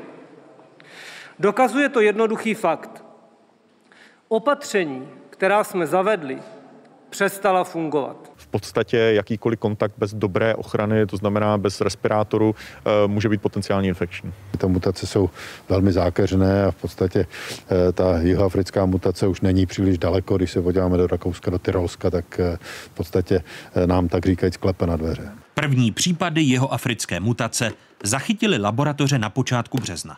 Pět vzorků jsou, je vázáno na, na jednu školku a další dva vzorky jsou vázány na místo, kde se ta školka nachází. A bohužel teda eh, tento týden ty další dva vzorky už s tou školkou se zdá, že nemají nic společného. Další, takzvaná brazilská mutace, dorazila po velikonocích. Nejdříve na Děčínsko. Tamní laboratoře ji potvrdili u dvou vzorků. Souvislost mezi těmito nemocnými osobami žádná není. Bohužel jsme tam nenašli ani souvislost cestovatelskou. Na konci dubna pak laboratoře definitivně potvrdili i výskyt mutace indické a přibývají i další varianty. Z Marseje se k nám dovezla také v jednom případě kombinace nigerijské a britské mutace a stejně tak v Ostravě eh, máme ze Švýcarska dovezenou další lahůdku a to je kombinace britské a floridské mutace. Epidemie v Česku sice momentálně brzdí. Světová zdravotnická organizace nicméně varuje. Indickou variantu považuje za zvlášť nebezpečnou. Zdá se opět ještě nakažlivější a je možné, že by mohla porazit imunitu získanou i očkováním. Pandemie zdá se ještě neřekla konečné slovo podle vyslance Světové zdravotnické organizace pro COVID Davida Naborou. Většina světa směřuje do velmi temného období. Když budu citovat, pandemie je podle něj děsivá a zrychluje se více než kdy předtím. Dalšími hosty otázek jsou avizovaní. Viroložka, vedoucí katedry genetiky a mikrobiologie Přírodovědské fakulty Univerzity Karlovy v Praze a biocev, členka MESESu Ruth Pachezi. Vítejte, hezký dobrý den. Dobrý den, dobrý den. Děkuji. A vítám hlavního epidemiologa IKEMu, vedoucího MESESu MESESu, člena Rady vlády pro zdravotní rizika Petra Smejkala. I vám hezký dobrý den. Dobrý den. Začnu u skupiny 12 lékařů, mezi kterými je rektor Univerzity Karlovy Tomáš Zima, kardiochirurg Jan Pirk, eh, kteří kritizovali existenci vaší skupiny. Vláda podle nich má, cituji, standardní mechanismy řízení epidemie. Hlavní roli v ní má hrát minister zdravotnictví, hlavní hygienik, případně hlavní epidemiolog za podpory státního zdravotního ústavu. Konec citátu. Co říkáte té kritice? No tak tohleto tvrzení asi nerozporuji. Ale kde teda byly ty státní e, zdravotní ústavy a skupiny ministerské v době, kdy, kdy jsme byli v docela těžké situaci? Tak e, proto asi vzniknul mezes, protože asi e, nějaké ty zmiňované struktury nefungovaly tak dobře, ale myslím, že se rozhodně shodneme v tom, jak já říkám pořád, že tady nějaká instituce, jako třeba opravdu schopný státní zdravotní ústav typu CDC, Kochova ústavu, má být, aby se na něj mohla vláda obracet. Jinými slovy, ne jak dlouho jako šéf té skupiny MESES očekáváte, že budete existovat? No, do té doby, než budeme mít jmenovací dekrety ministerstva zdravotnictví určitě, ale my bychom rádi pokračovali dál a jednou třeba, ale možná, že jsem v tom snílek právě navázali nebo splynuli, nebo ale teď my se musíme dohodnout nejdřív, že jsme dost mezioborová skupina, už jsme o tom vlastně diskutovali, eh, jaká by byla naše role v budoucnu, ale jak říkám, my tady nemáme ten, tento české CDC, nebo, nebo ten Kochův ústav, nebo ten, já tomu říkám Raškův ústav, podle jména významného českého epidemiologa, kdyby tohle vytvořili, tak třeba bychom s ním splynuli, ale možná, že to je jenom Snílkovský. A eh, tedy chápu správně, že vy myslíte, že skupina MESES bude existovat i po uh, funkčním období této vlády, že budete radit dál ministerstvu zdravotnictví jako skupina? Rád bych. A teď ještě v těch vyjmenovaných organizacích bych rád ještě zmínil britskou, tam je ta skupina SAGE, ta je dokonce při vládě, ne při ministerstvu zdravotnictví. Všude jsou nějaké odborné skupiny, které v těchto situacích fungují jako poradní sbory. Ano, takže já bych A o tom rád... se bavíte s ministerstvem zdravotnictví? To jsme, že... Ministerstvem zdravotnictví se o tom nebavili, vzhledem k tomu, že jsme mezioborová skupina, jak samozřejmě jsme to probrali eh, mezi sebou, ale uvidíme. To je opravdu teď jako je důležitá zvládnout konec té pandemie a pak teprve asi jak dál. A, a to bude kdy? Eh, myslíte pře, přes léto, že se, že, se k tomu, že se k tomu dostane? No tak eh, přes léto asi zdá se bude klid, ale to byl i loni, že? Přes léto velký klid a pak co jsme viděli, takže nechám to otevřené. A na to máte schodu v MESESu? Na to máme určitě schodu a myslíme si, že, že to, co je velmi dobré na MESESu, je, že tam je překryv právě mezi oborový, protože je to opro, opravdu problém komplexní a ta pomoc se strany těch dalších oborů je nesmírně důležitá. No ono, běžný like v tom může mít zmatek, když se podíváme eh, ku příkladu na testování, protože klinická skupina ministerstva zdravotnictví, vy mezi oborová skupina, do toho vládní rada pro zdravotní rizika. Když se podíváme na data, eh, nejvíce nakažených eh, za těch posledních 14 dní na 100 000 obyvatel je v Litvě. 599 eh, ve Francii, nakaženo 414 lidí na 100 000 obyvatel, v Německu 274, v České republice 236, nejméně pak v Portugalsku 49. A jak se vyvíjela v České republice nákaza za celou dobu, tady je pohled na souhrn souhrná eh, data. Na grafu eh, uvidíte, už to vidíte, tři období, kdy denní přírůstky byly kolem 16 tisíc nově nakažených. Od března počty nově nakažených klesají. Nyní se pohybují ve stejných hodnotách jako v září loňského roku. E, začnu u vás, paní profesorko. Jaký vývoj vy očekáváte?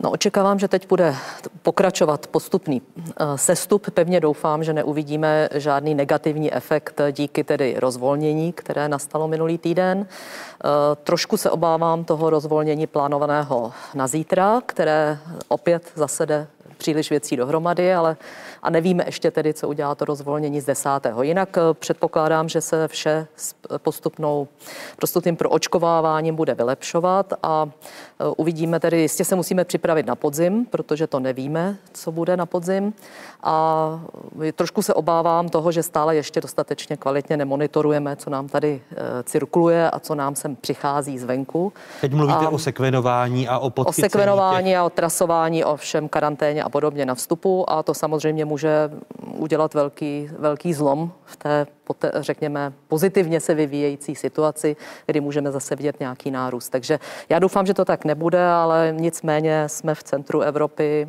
je těžké úplně zavřít hranice jako někde jinde a my ty čísla máme veliká a stále, aby do toho přišla prostě další varianta, případně důsledek zvyšujících se čísel to, kvůli tomu rozvolnění není Není, a dá se není to procentuálně dobré. vyjádřit to riziko toho rozvolňování, které uh, od pondělka vy, vy vidíte?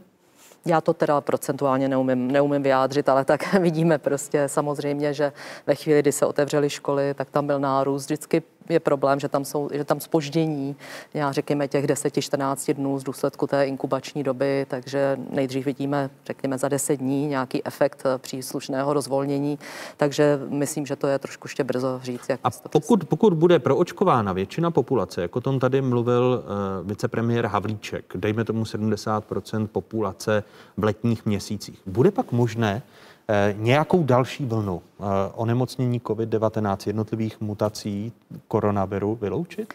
Eh, pokud by se nešířily mutace, které budou, budou mít takzvaný potenciál úniku tomu imunitnímu dohledu, tak si myslím, že bychom nemuseli vidět žádnou dramatickou vlnu.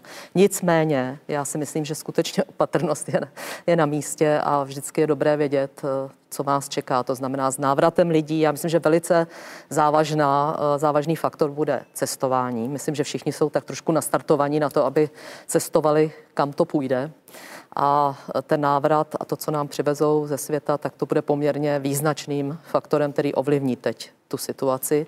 A samozřejmě návrat dětí do škol v září bude druhý, takže tam by určitě bylo velice jako na místě eh, být připraven a vědět, než toto všechno nastane, co nám tady, eh, co nám tady krouží, jak na tom jsme, protože to možná vědět nebudeme, tak jako jsme to nevěděli, nebo jsme to spíš začali tušit koncem srpna. E, což se týká i, i toho možného testování a zachycení těch ano. případů po návratu z dovolených. I to rozvolňování je podmíněno testováním. Převahu ale mají antigenní testy. Eh, podívejme se i na počty PCR testů. Zatímco počty PCR testů postupně klesají, jak uvidíte za pár okamžiků na svých obrazovkách, už to vidíte, tak počty antigenních testů rostou. V posledním týdnu se pohybují kolem 200 tisíc testů za den. V pondělí 3. května to bylo dokonce přes 304 tisíc. A teď na vás, Petře Smejkala, jako vedoucího MESESu. Eh, co říkáte návrhu klinické skupiny ministerstva zdravotnictví, která eh, doporučila omezení plošného testování, eh, protože to může odradit od očkování a klinická skupina při ministerstvu zdravotnictví přišla s tím, že by se v Česku už při výskytu nových nákaz pod 75 na 100 tisíc obyvatel zastavilo plošné preventivní testování, protože na těch číslech už jsme, to znamená příští týden eh, bychom mohli přestat testovat. No víte, mně to připadá, kdybych použil takový příměr, jako když přistává letadlo a všechno je jako úplně v pořádku a najednou ten pilot se rozhodne, že vypne všechny ty, všechny ty signalizační tabulky a řekne si, tak my už nějak přistaneme v té tmě bez těch, bez těch informací, které máme o tom, jak rychle se stupujeme a kdy teda přistaneme. A určitě třeba přistaneme, ale třeba taky e, se nabijeme, že takže prostě to je takový, prostě tím, tím, že vyzveme k tomu, aby se zrušilo plošné testování a já se nebráním debatě o tom, že skutečně to testování by se mělo optimalizovat a že se bude, určitě budeme bavit o tom, v jaké frekvenci budeme provádět, ale tohle je jako prostě dost velký skok, jako na, eh, si řekneme, že při 75 přestaneme plošně testovat. Takže vás uklidnila slova vicepremiéra Karla Havlíčka, který řekl, že se nebudou měnit vlády, eh, plány vlády z konce dubna na základě doporučení klinické skupiny i slov ministra zdravotnictví. Ano, ano, já to, já to oceňuji, že vidíte, že i průmysl nakonec vlastně pochopil, že to testování je důležitá věc a že, že, že, že bychom měli v tom pokračovat.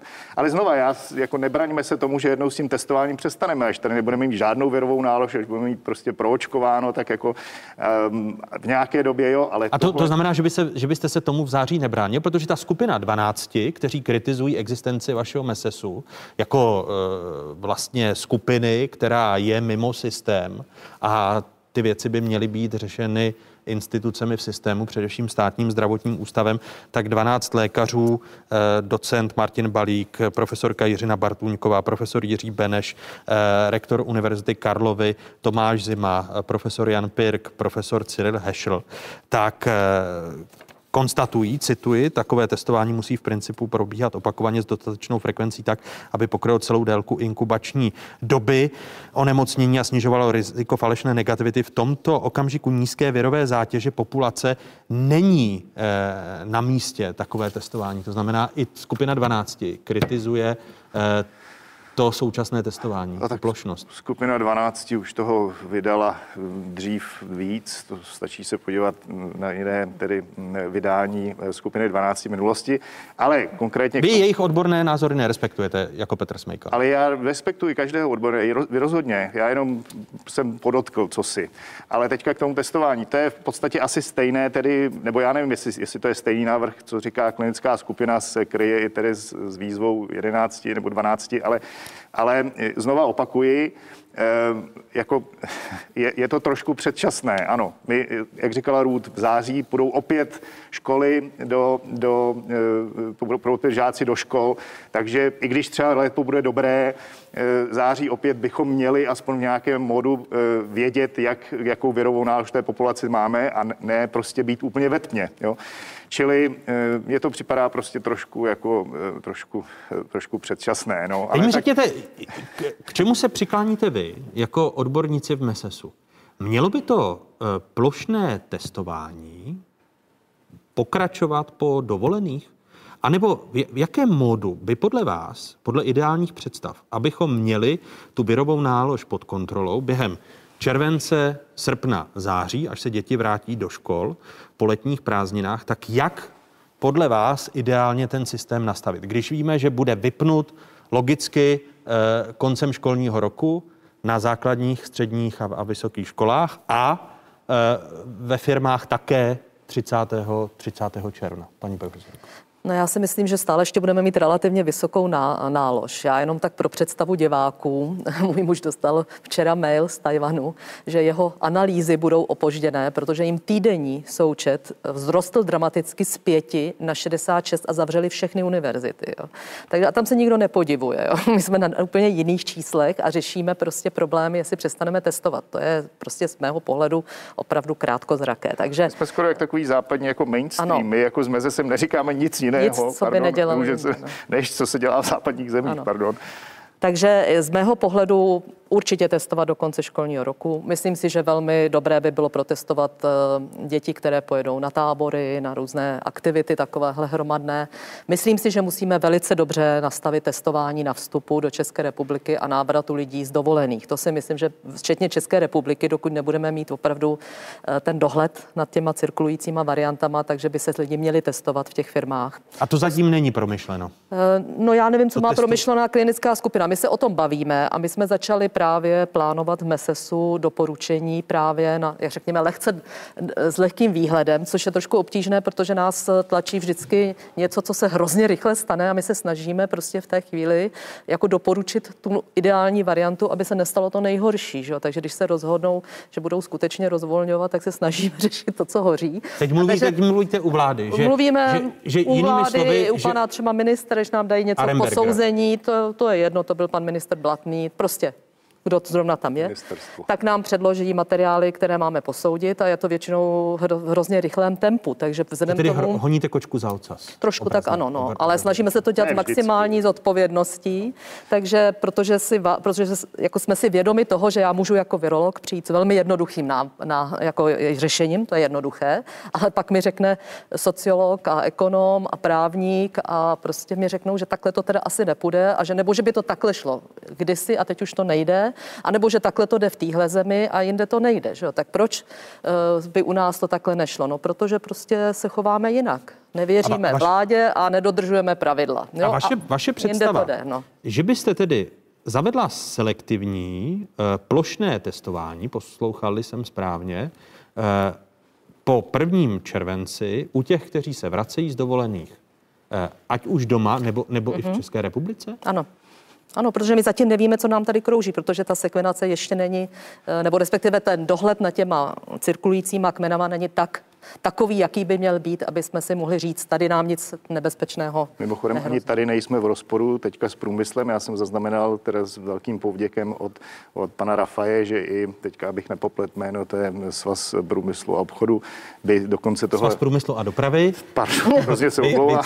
Viceprezident, Svaz ano. průmyslu a e, dopravy, že, že i při navrátil všech vnitrostátních dovolených by ten test byl na místě. Zase jako Hmm. investice do testování. Testování je základní protiepidemické opatření a investice do testování se bohatě vyplatí. To je prostě každá investice do prevence je, je výhodná ekonomicky, než potom, když musíte léčit, když to řeknu obecně. Takže tam, by, tam byste plo, společnost. plošně by stát měl podporovat eh, testování ve firmách po návratu zaměstnanců z dovolených. Jo. Tam byste to zavedli povinně. Mhm. A pak po prvním září plošné testování eh, žáků základních a, a středních škol? Určitě, ale zase ne, ne, ne, ne, ne, ne, nestrašme, ne na pořád. Jo. My musíme akorát vidět, když ty žáci půjdou do škol, vzpomeňme loňského léta, že jo. Je, to, je to nálož prostě. A zase je to standardní věc, jo. tady vždycky rotace a tohle, to všechno se jako v západní běž, běžně tohle dělá, tak i to testování, aspoň v nějakých třeba dvou nebo třech cyklech, abychom věděli, jestli se nám prostě něco nerozjíždí, abychom měli data, abychom měli představu. By to bylo dobré udělat opět PCR nezatěžujícím testem, to snad nikoho tolik bolet nebude. A když, bu- když si budeme jistí, budeme mít zase ten, ten faktor pro očkovanosti, který uvidíme v září, jaký bude, že teď bohužel zájem o očkování taky trošku po- polevuje, tak od toho můžeme upustit při malé virové náloži v populaci. Ale jak říkám, trošku prostě Potřebujeme vědět, co tady bude. Že? A když No. nebudeme testovat, tak to vidět nebudeme. Eh, Říkáte tedy, ploš, návrat k plošnému testování žáků eh, a učitelů základních a středních škol je vysokých tedy po návratu eh, z dovolených a z prázdnin 1. září. Ano. Na jak dlouho? No pokud- Vy, vy říkáte, než budeme vědět, co tady je. Jak, Řekněme- jak dlouho to plošné testování trvá, než víme, co tady je? No tak eh, v podstatě, když pro, protočíme školy dvakrát, tak budeme vědět, Bude malý eh, záchyt. bude malý záchyt, tak to nebude potřeba. Navíc, když budeme vědět, že budeme nějakým způsobem testovat i eh, populaci obecně, tak my nemusíme testovat plošně všechny, ale mohli bychom například v Anglii posílají odběrové zkumavky lidem, který jim vracejí a tím dělají takový jako stále trvající eh, průzkum, co v té populaci je. No tak ne všichni to vrátí, tu zkumavku na test, ale určitě by to tak mělo být, že by se měli vědět, co je v té populaci obecně. Potom teda jsou ty cestovatelské, cestovatelská rizika, no a pak jsou teda školy, když nevíme, že půjdou do školy děti, tak co tam je, aby se nám nerozila ta pandemie znovu. To znamená... Takže prvních 14 třeba- dnů, tři neděle. Dobře, maximálně řekněme měsíc, jo. opravdu to si Plošné myslím, že... testování ve školách. Ano, ale jenom teda bych chtěla ještě podotknout, že k tomu se pojí kultivace toho testování, protože tím, jak nám bude klesat uh, ta, ten nálož toho viru v populaci, tak ty antigenní testy budou mít uh, čím dál tím vyšší falešnou pozitivitu. Takže je třeba s tím spojit i to, že je potřeba přejít na PCR testy. Eh, ve, ve školách. Vlastně všude. I, i, i, v těch, I v těch firmách. Jako základní firmy. Že byste Vlastně antigenní všude, testy, ano. testy úplně opustili. Ty by byly skutečně jenom na základě, když vám přijde symptomatický člověk, který by samozřejmě neměl přijít ani do školy, ani do práce, ale někde se vyskytne, tak toho na tam samozřejmě můžete použít rychlý antigenní test. A ty PCR testy by měly být v tomto případě. Toho testování nebude tolik, jako ho bylo teď. To znamená, že ta kapacita určitě bude dostačovat a navíc za ten rok vidíme ohromný posun směrem v těch technologiích, které umožňují to, co dříve možné nebylo. A přesně při té malé citlivosti, jak už říkala paní profesorka, při té malé citlivosti vám ten, ne, při té, pardon, při té malé virové náloži a malé incidenci vám ten, vám ten méně citlivý test, což je ten antigenní, může bohužel vygenerovat falešně pozitivní výsledky. To je takový, tam se to trošku překlápí. Čili... Takže to budete doporučovat i vy vládní radě pro zdravotní rizika v souvislosti s těmi dalšími kroky, co by mělo nastat eh, po letních dovolených a prázdninách. Říkejme tomu optimalizace PCR testování. Tak, eh, návrat do normálu, eh, to je i očkování. Otázkou je, jak dlouho očkování vydrží, kdy se bude muset přeočkovávat. Unie počítá s tím, že bude nutné přeočkovávat nejen kvůli posílení imunity, ale právě také kvůli mutacím a jejich množství. There is the question of how long does the immunity last with the first two shots of vaccination. So when is it necessary after a certain amount of time to give a boost Evropská komise minulou sobotu schválila smlouvu, která zajistí nákup eh, bezmála dvou miliard dávek vakcíny proti COVID-19 od firm Pfizer BioNTech. Nová smlouva má umožnit v příštích dvou letech přeočkovat a posílit imunitu u všech 450 eh, milionů obyvatel zemí Evropské unie. Kontrakt má podle předsedkyně komise Ursuly von der Leyenové pokrýt období do roku 2023. Jak je to vlastně s imunitou po očkování? Ty nejpravděpodobnější vědecky zatím ověřené teze? Tak obecně eh, zdá se, že mm, výborná. Rozhodně se zdá, že je větší než po prodělaném onemocnění. To bych také rád tady napravil nějaké mýty. Ehm, a když si vezmete, že třeba u mRNA vakcín ti první jedinci, kteří dostali Pfizer nebo mRNA vakcínu obecně, bylo jaro loňského roku v těch klinických fázích, takže imunní jsou doteď. Takže já doufám, že to bude roky, ale to vám opravdu v tuhle chvíli nikdo nebude říct. No, ale, ale že ta imunita je rozhodně vyšší než u toho jedince, který prodělá COVID. Teď neříkám u všech, když někdo prodělá těžký COVID třeba, nebo má, má opravdu tisícové protilátky. No, teď nechci zase říkat, že protilátková odpověď je jediné, které, které k ním to můžeme měřit, ale obecně. Jo. Ale ku příkladu na Seychelách začíná výrazně přibývat nových případů koronaviru a to přesto, že 60% populace je plně naočkováno. No tak tam je to velmi specifické, protože tam, vakcín, tam proočkovali převážně vakcínou Sinopharm čínskou, která je známo, že i z těch klinických zkoušek tam byly takové nejasnosti, něco mezi 50 a 60 procenty účinnosti. Takže to vy neočekáváte u Pfizer, BioNTech, uh, u no té vakcíny? to ne, kterou... já se k tomu dostanu. A ještě tam mají AstraZeneca, že? takže hmm. tam, tam se vlastně dostali uh, respektive my nevíme přesně ten důsledek, ale může to být součinnost toho, že ty vakcíny, které použili, mají výrazně nižší účinnost. Zároveň otevřeli hranice bez jakékoliv kontroly a je možné, že jim tam teda se dostala nějaká mutace, která, kterou už tato účinnost vakcín neudrží na úzdě takzvaně. U firmy eh, Pfizer a BioNTech, eh, vzhledem tomu, že ta účinnost je 94-95%, tak i kdyby došlo k nějakému snížení v důsledku cirkulující varianty, tak furt ty vakcíny budou mít po relativně vysokou účinnost proti závažnému onemocnění. Takže je to v podstatě, řekněme, analogie proti chřipce. Taky ta vakcína nemá 100% účinnost, ale v podstatě ochráníte uh, řadu jedinců před tím, aby měli těžký průběh. Ty, kteří jsou v rizikové kategorii. Když navážit na vaše slova, paní profesorko, tak v Česku očkujeme čtyřmi vakcínami. Nejvíce lidí dostalo vakcínu Pfizer, 79% eh, očkovacích dávek, přes 10% vyočkovaných je už zmiňovaná AstraZeneca, necelých 10%, pak Moderna a půl procenta Johnson Johnson, což je ta jednodávková vakcína. A jak jsme na tom ve srovnání s ostatními státy Evropské unie, přes 20% kompletně naočkovaných je na Maltě, v Dánsku je kompletně naočkovaných 16% lidí, ve Francii 12% a 11% na Slovensku. Když byla v úvodu řeč o kritickém, kritických slovech eh, na adresu MESESu, tak eh, odborníci Združení okolo eh, rektora Univerzity Karlovy Tomáše Zimy navrhují změny také v očkovacích schématech. Lidé, kteří už prošli onemocním COVID-19, se podle nich mají očkovat jen jednou dávkou vakcíny, protože to bude spolehlivá ochrana. navrhujete a navrhnete vy jako MESES také nějaké změny v očkování? No, tak my jsme určitě jsme navrhujeme vlastně v souladu s Českou vakcinologickou společností, protože ty nové poznatky ukazují, že po prodělaném onemocnění a jedné dávce vakcíny máte vlastně nejvyšší hladiny protilátek, i teda je to v té složce té buděčné odpovědi, protože to není, ty protilátky nejsou jediná ochranná složka.